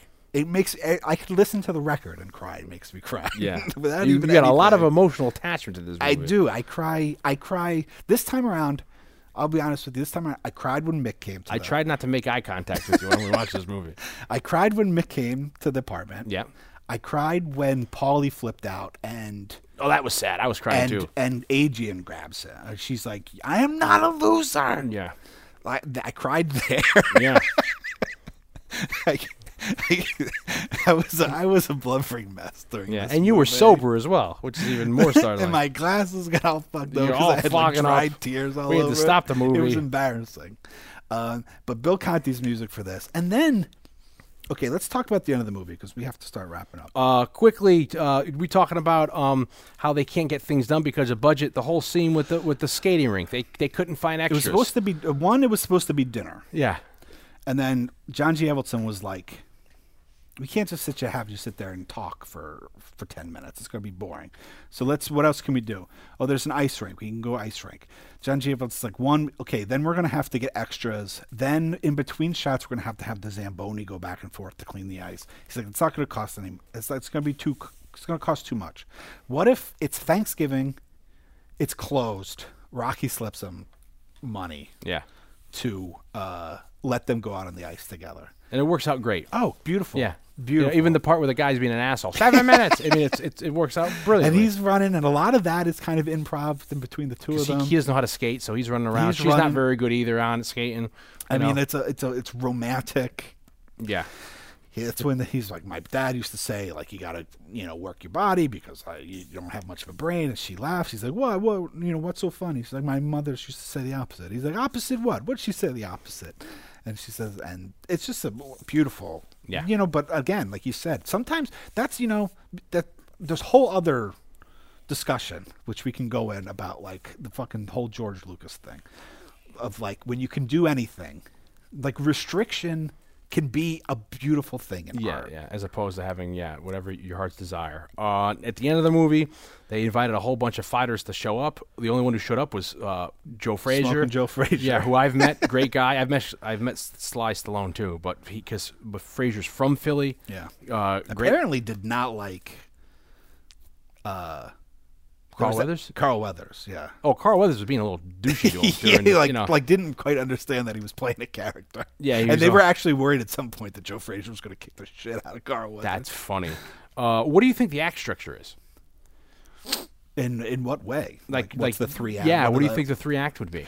You think Well, Act One is like ends when he gets the, It's got to be when he is the fight? offered the fight, and then. Act Two is up until maybe what the montage, maybe. I or think up into when he's scared. It says he's scared of the f- maybe. I would say post montage. Yeah, It's like it, when we see after the montage the night before the fight. yeah, It's like we've now settled into like the realization, you know, the whole thing about the music and he we're as an audience not there's no way Rocky can do this. yeah. We we've set this whole thing up. We're like Rocky can't do this.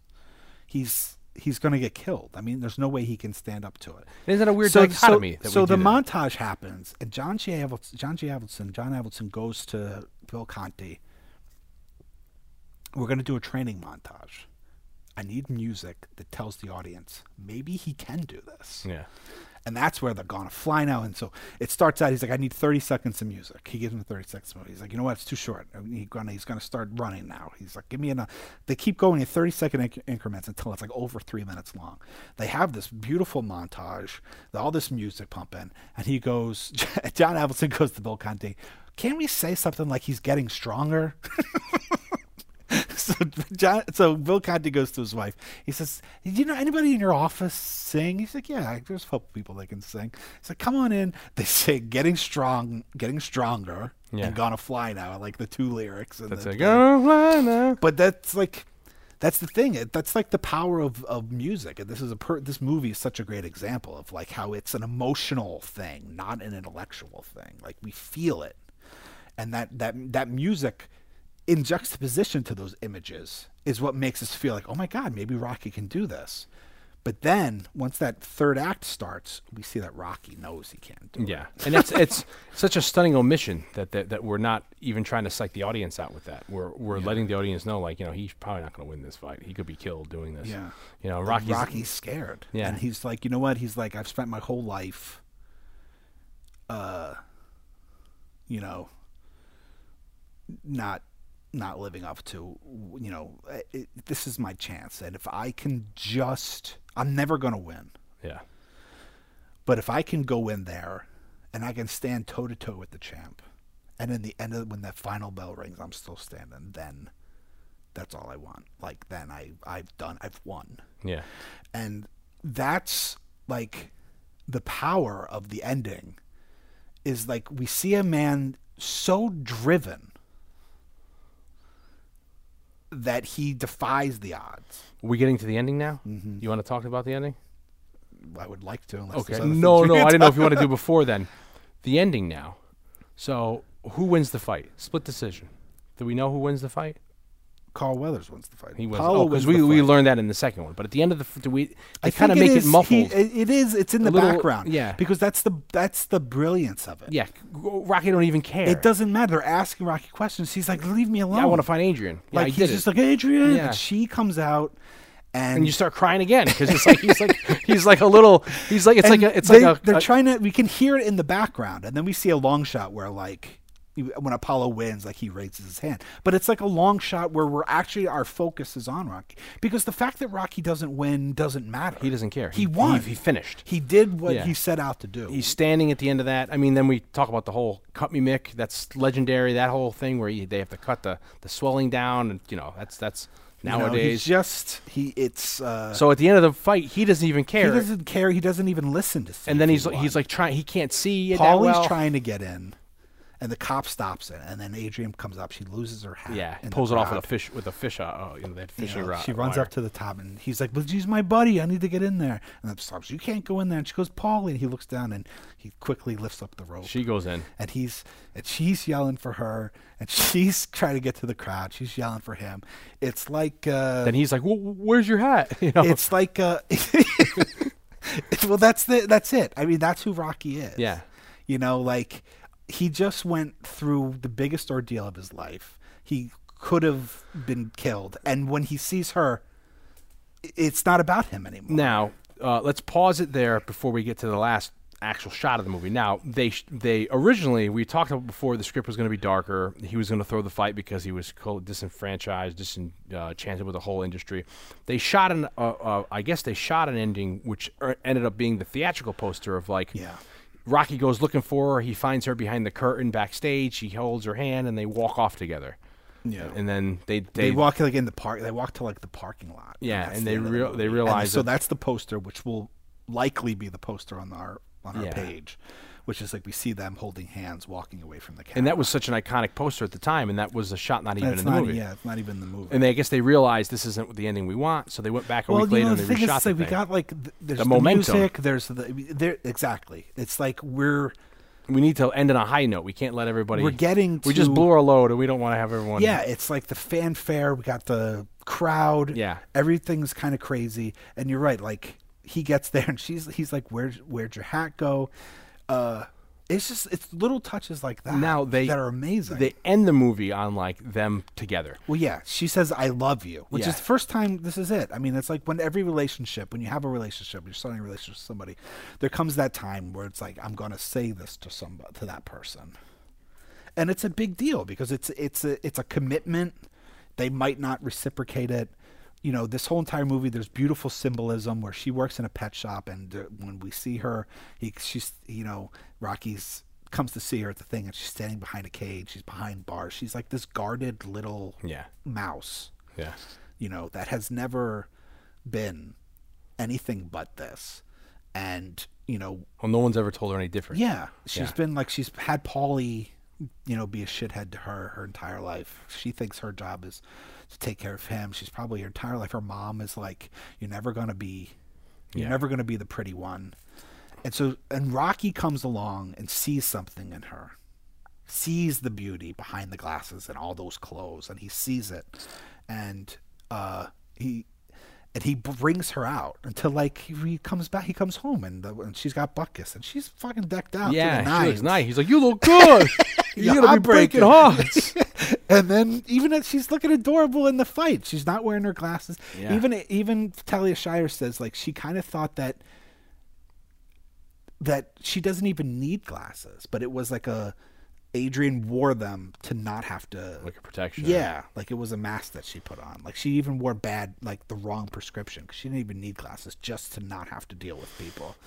Now, do you think in the annals of Rocky, you take all seven movies? Do you think some people speculate that the last shot of one, that "I love you, I love you," and they, they you know, they have that moment where we're both, I love me and- you. yeah, I me- love you. Me and you are holding hands, crying, you know, and they end on that freeze frame. Do you think that's the highest point in both well, their that's lives? the that's kind of well, obviously when this movie ended, when the when they shot this movie, there was never like anything, they, They never didn't think they anticipated were gonna sequel. make a second. Why?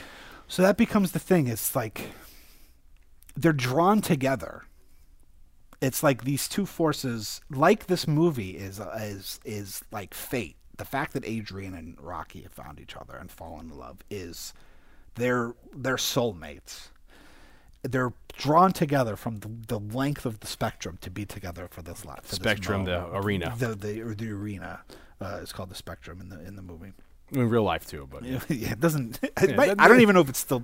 I know they they were using it for other things. There's another place uh, that they do the basketball games and hockey games from now. But um, draw together. She says, "I love you," and he's like, "I love you," and then they embrace.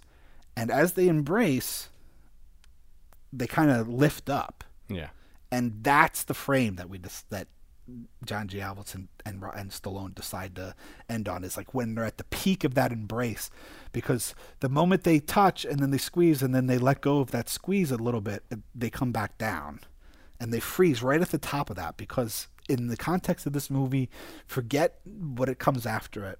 When they made this movie, that is the this is the highest point of his life. Everything from this point is downhill. Yeah. He's done his thing.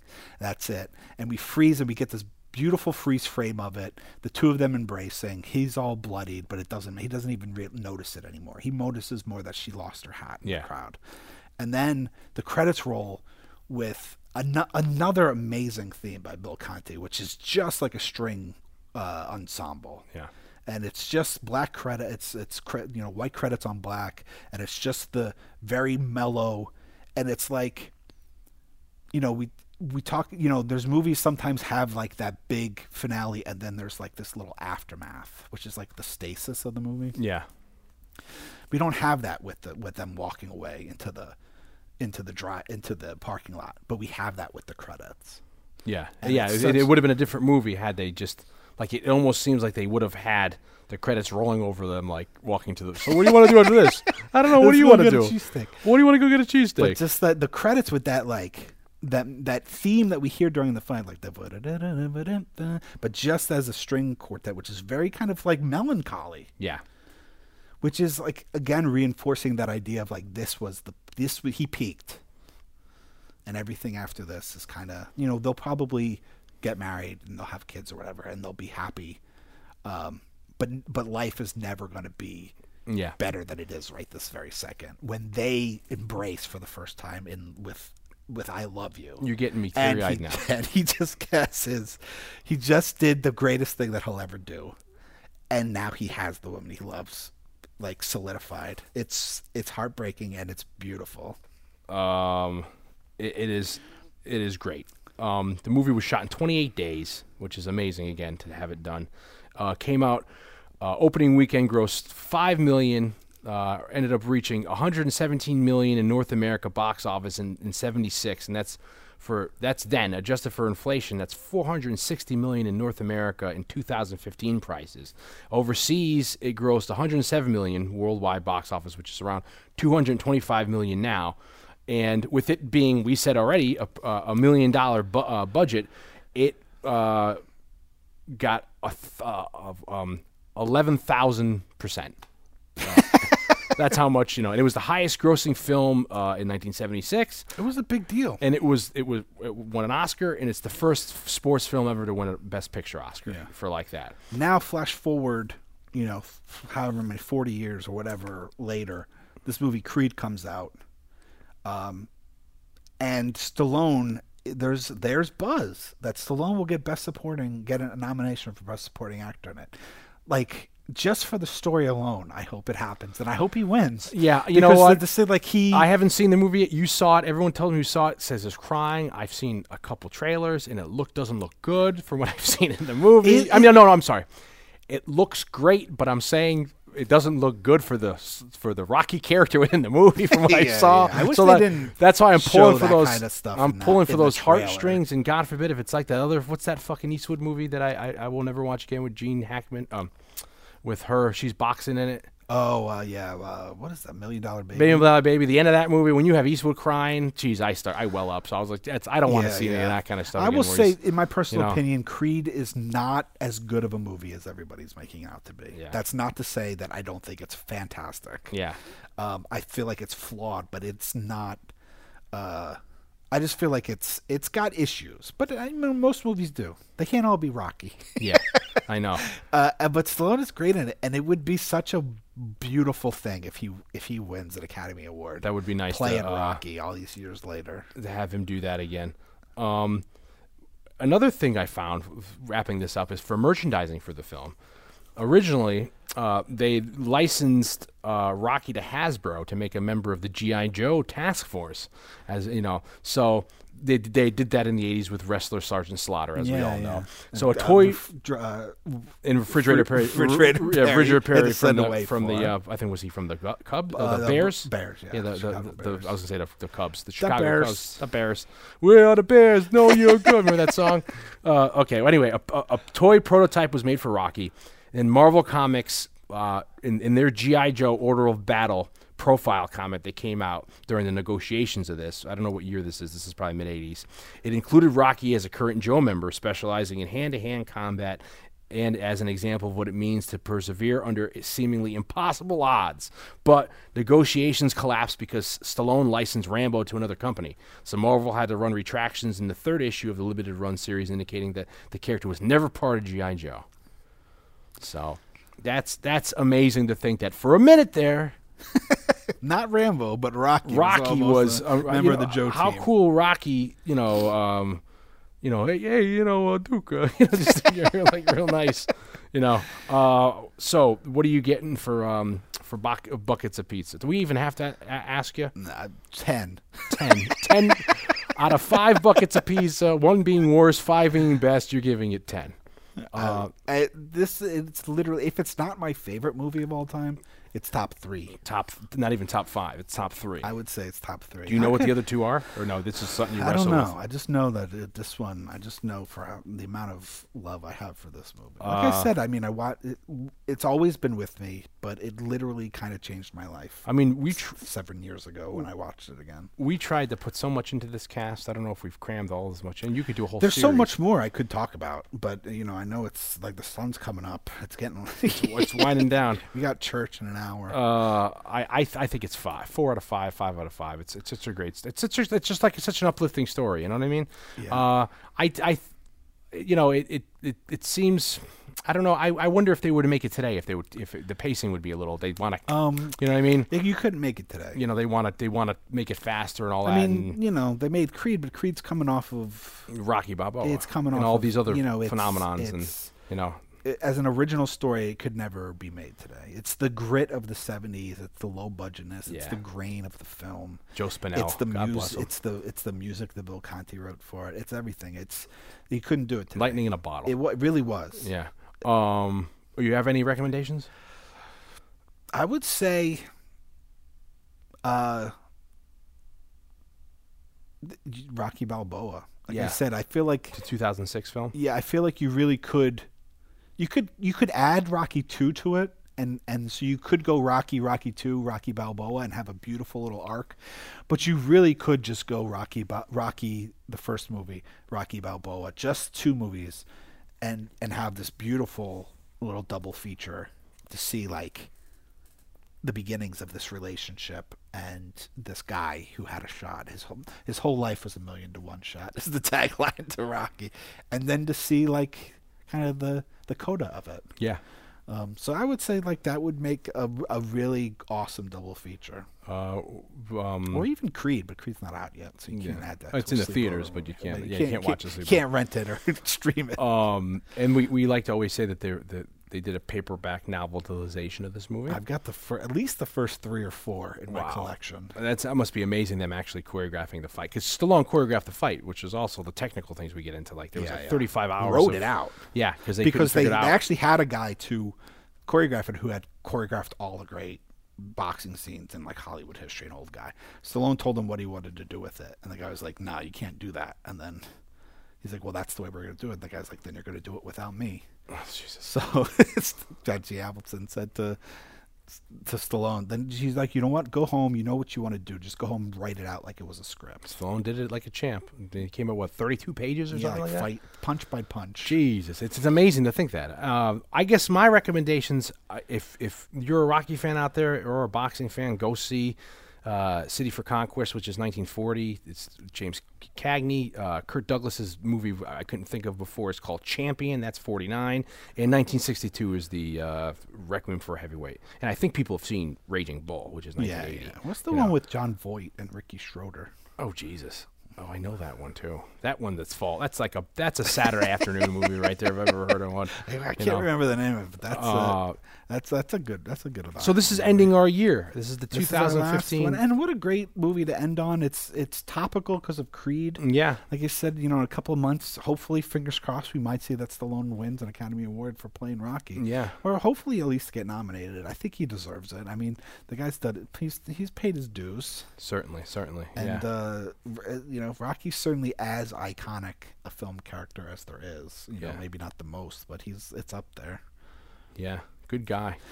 It's a beautiful universal story that kind of just like it speaks to everybody. Everybody knows. Everybody has obstacles and has the the cards stacked against them at one uh, at one uh, time in their life or another. And this is just a a beautiful story about a guy who, like I said, he, his whole life was a million to one shot. He gets the shot and Luckily he did it. Luckily he didn't just say no. to, Like yeah, the movie ends. right there. That's it. How it ended. Twenty minutes right into there. no, I'm done. no, that's okay. Yeah.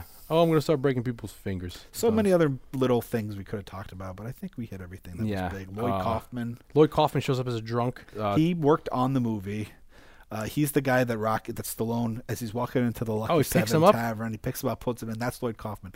They were they shot the outside was in Philadelphia. The inside of the bar was in L.A. oh. So Av- Avildsen says to Lloyd Kaufman, he's like, "Look, if you want to be the guy that he pulls in, like he picks you up, but we're going to use some other guy." yeah. And the inside. He said, if you want to be that character, you have to fly yourself to L.A. And he flew himself to L.A. To so that Because he's in the end. Then he's in the. I think they must have shot that on the same day. Yeah, because he's in the this- end when they're in the bar. crowd. Yeah, yeah, yeah, in the, in the bar. And then The, uh, the fact that Rocky has bricks right outside his window, one is brilliant. Stroke of brilliance. A foot away from his window is Yeah. bricks. Is because they shot the inside of the apartment is in L.A. and outs right outside his window was a palm tree. So they put a fake brick Oh. thing right outside his window. But it's it's it's one of those things where it's just it's brilliant. That Rocky's view is a brick wall, a foot away. is a brick Yeah. It- and in, in New York, that's not uncommon. That's not common, common at all. but uh, it is like this little stroke of brilliance. Uh, so many little things. When he's walking to Paulie, when Paulie's taking him to Thanksgiving, and he's like, "You sure she knows that she knows I'm coming?" He's like, "Yeah, yeah, she knows you're coming. and She's excited about it." As they're walking past the hoagie shop, he sees little Marie oh yeah, yeah, he does see her. Yeah, standing up there, and it's just like another little like she's not listening. little She's stabbing. that yeah, little that dig. little dig right at Rocky's heart. Like he, Uh. after his big speech, little Marie's still gonna be who that character comes back in Rocky uh, Balboa, but maybe that's not. Let's hope she's not a hula. No, I don't not- remember now. That's my least favorite part of that movie. So we're gonna have to we're gonna have to now successively go through all of them and, and do the just keep keep touching back to see where Rocky's at. uh, so uh, please check us out on iTunes. Check us out on what are we on? iTunes. We're on Stitcher. We're on Stitcher, Podroid. We've realized some people out there don't even realize we have a podcast. Podbay. We're on Podbay, Po- uh, Player FM, Player FM. Uh, check us out on um, Twitter. We're at Sat Sleepovers. We're on Facebook. Like I said, some people on Facebook don't even realize we have, we have a podcast. We have a growing, a beautiful growing audience on uh, Facebook. Facebook community. Uh, we post a lot of shots from movies. We, uh, f- you know, share a lot of great articles that we come across. Um, but surprisingly, not a lot of people. There's there's a large part of that audience doesn't even know we do a podcast. yeah. So spread the word. Yeah, put the word out in the street. You got to get the word out in If the you street. like Saturday night movie sleepovers, yeah, go get the church and go. You tell your friend. your friend. You only got You- one. You, tell you take a friend. You say, check out. If everybody t- Tells a tells tells a friend, and then that friend tells a friend. yeah, it's like telephone. By the end of it, they're saying something really nasty on the other end. once we're big enough, we're gonna have live sleepover. Yeah, well, yeah. Everyone's got to bring a sleeping bag, and the, and and it's uh, bring need- your own sleeping bag. but we need you Yeah, to get us to get us there. we need the Jews and we need you. we need everybody. Uh, yes, please check us out uh, and check out the website ourselves. You know, our Saturday Night Movie Sleepovers. We're there. We have all kinds of stuff there, fun stuff. You can learn about us. You can see pictures of us. Uh, what Saturday sleepovers.podwits.com. yeah, that's us there. That's Uh, Saturday sleepovers. podwits.com. Well, we're always there. Have a happy new year. Hope you had a good Christmas. We're still talking Christmas stuff. Keep that keep that season alive. New Year's cast. Yeah, and uh, we hope you like we hope you like the little present we gave you, the New Year's cast. Bonus New Year's yeah, cast. we're doing this late And late on a. Saturday night. Yeah, one, one for the heart. Doesn't get more classic. And you know, New Year's the the, the 2016 is coming, and we're uh, we got we got some we got some fun things. Yeah, in, the, pipe. arsenal. Yeah, coming out. So in the breach. So take care and uh, happy New Year. Later.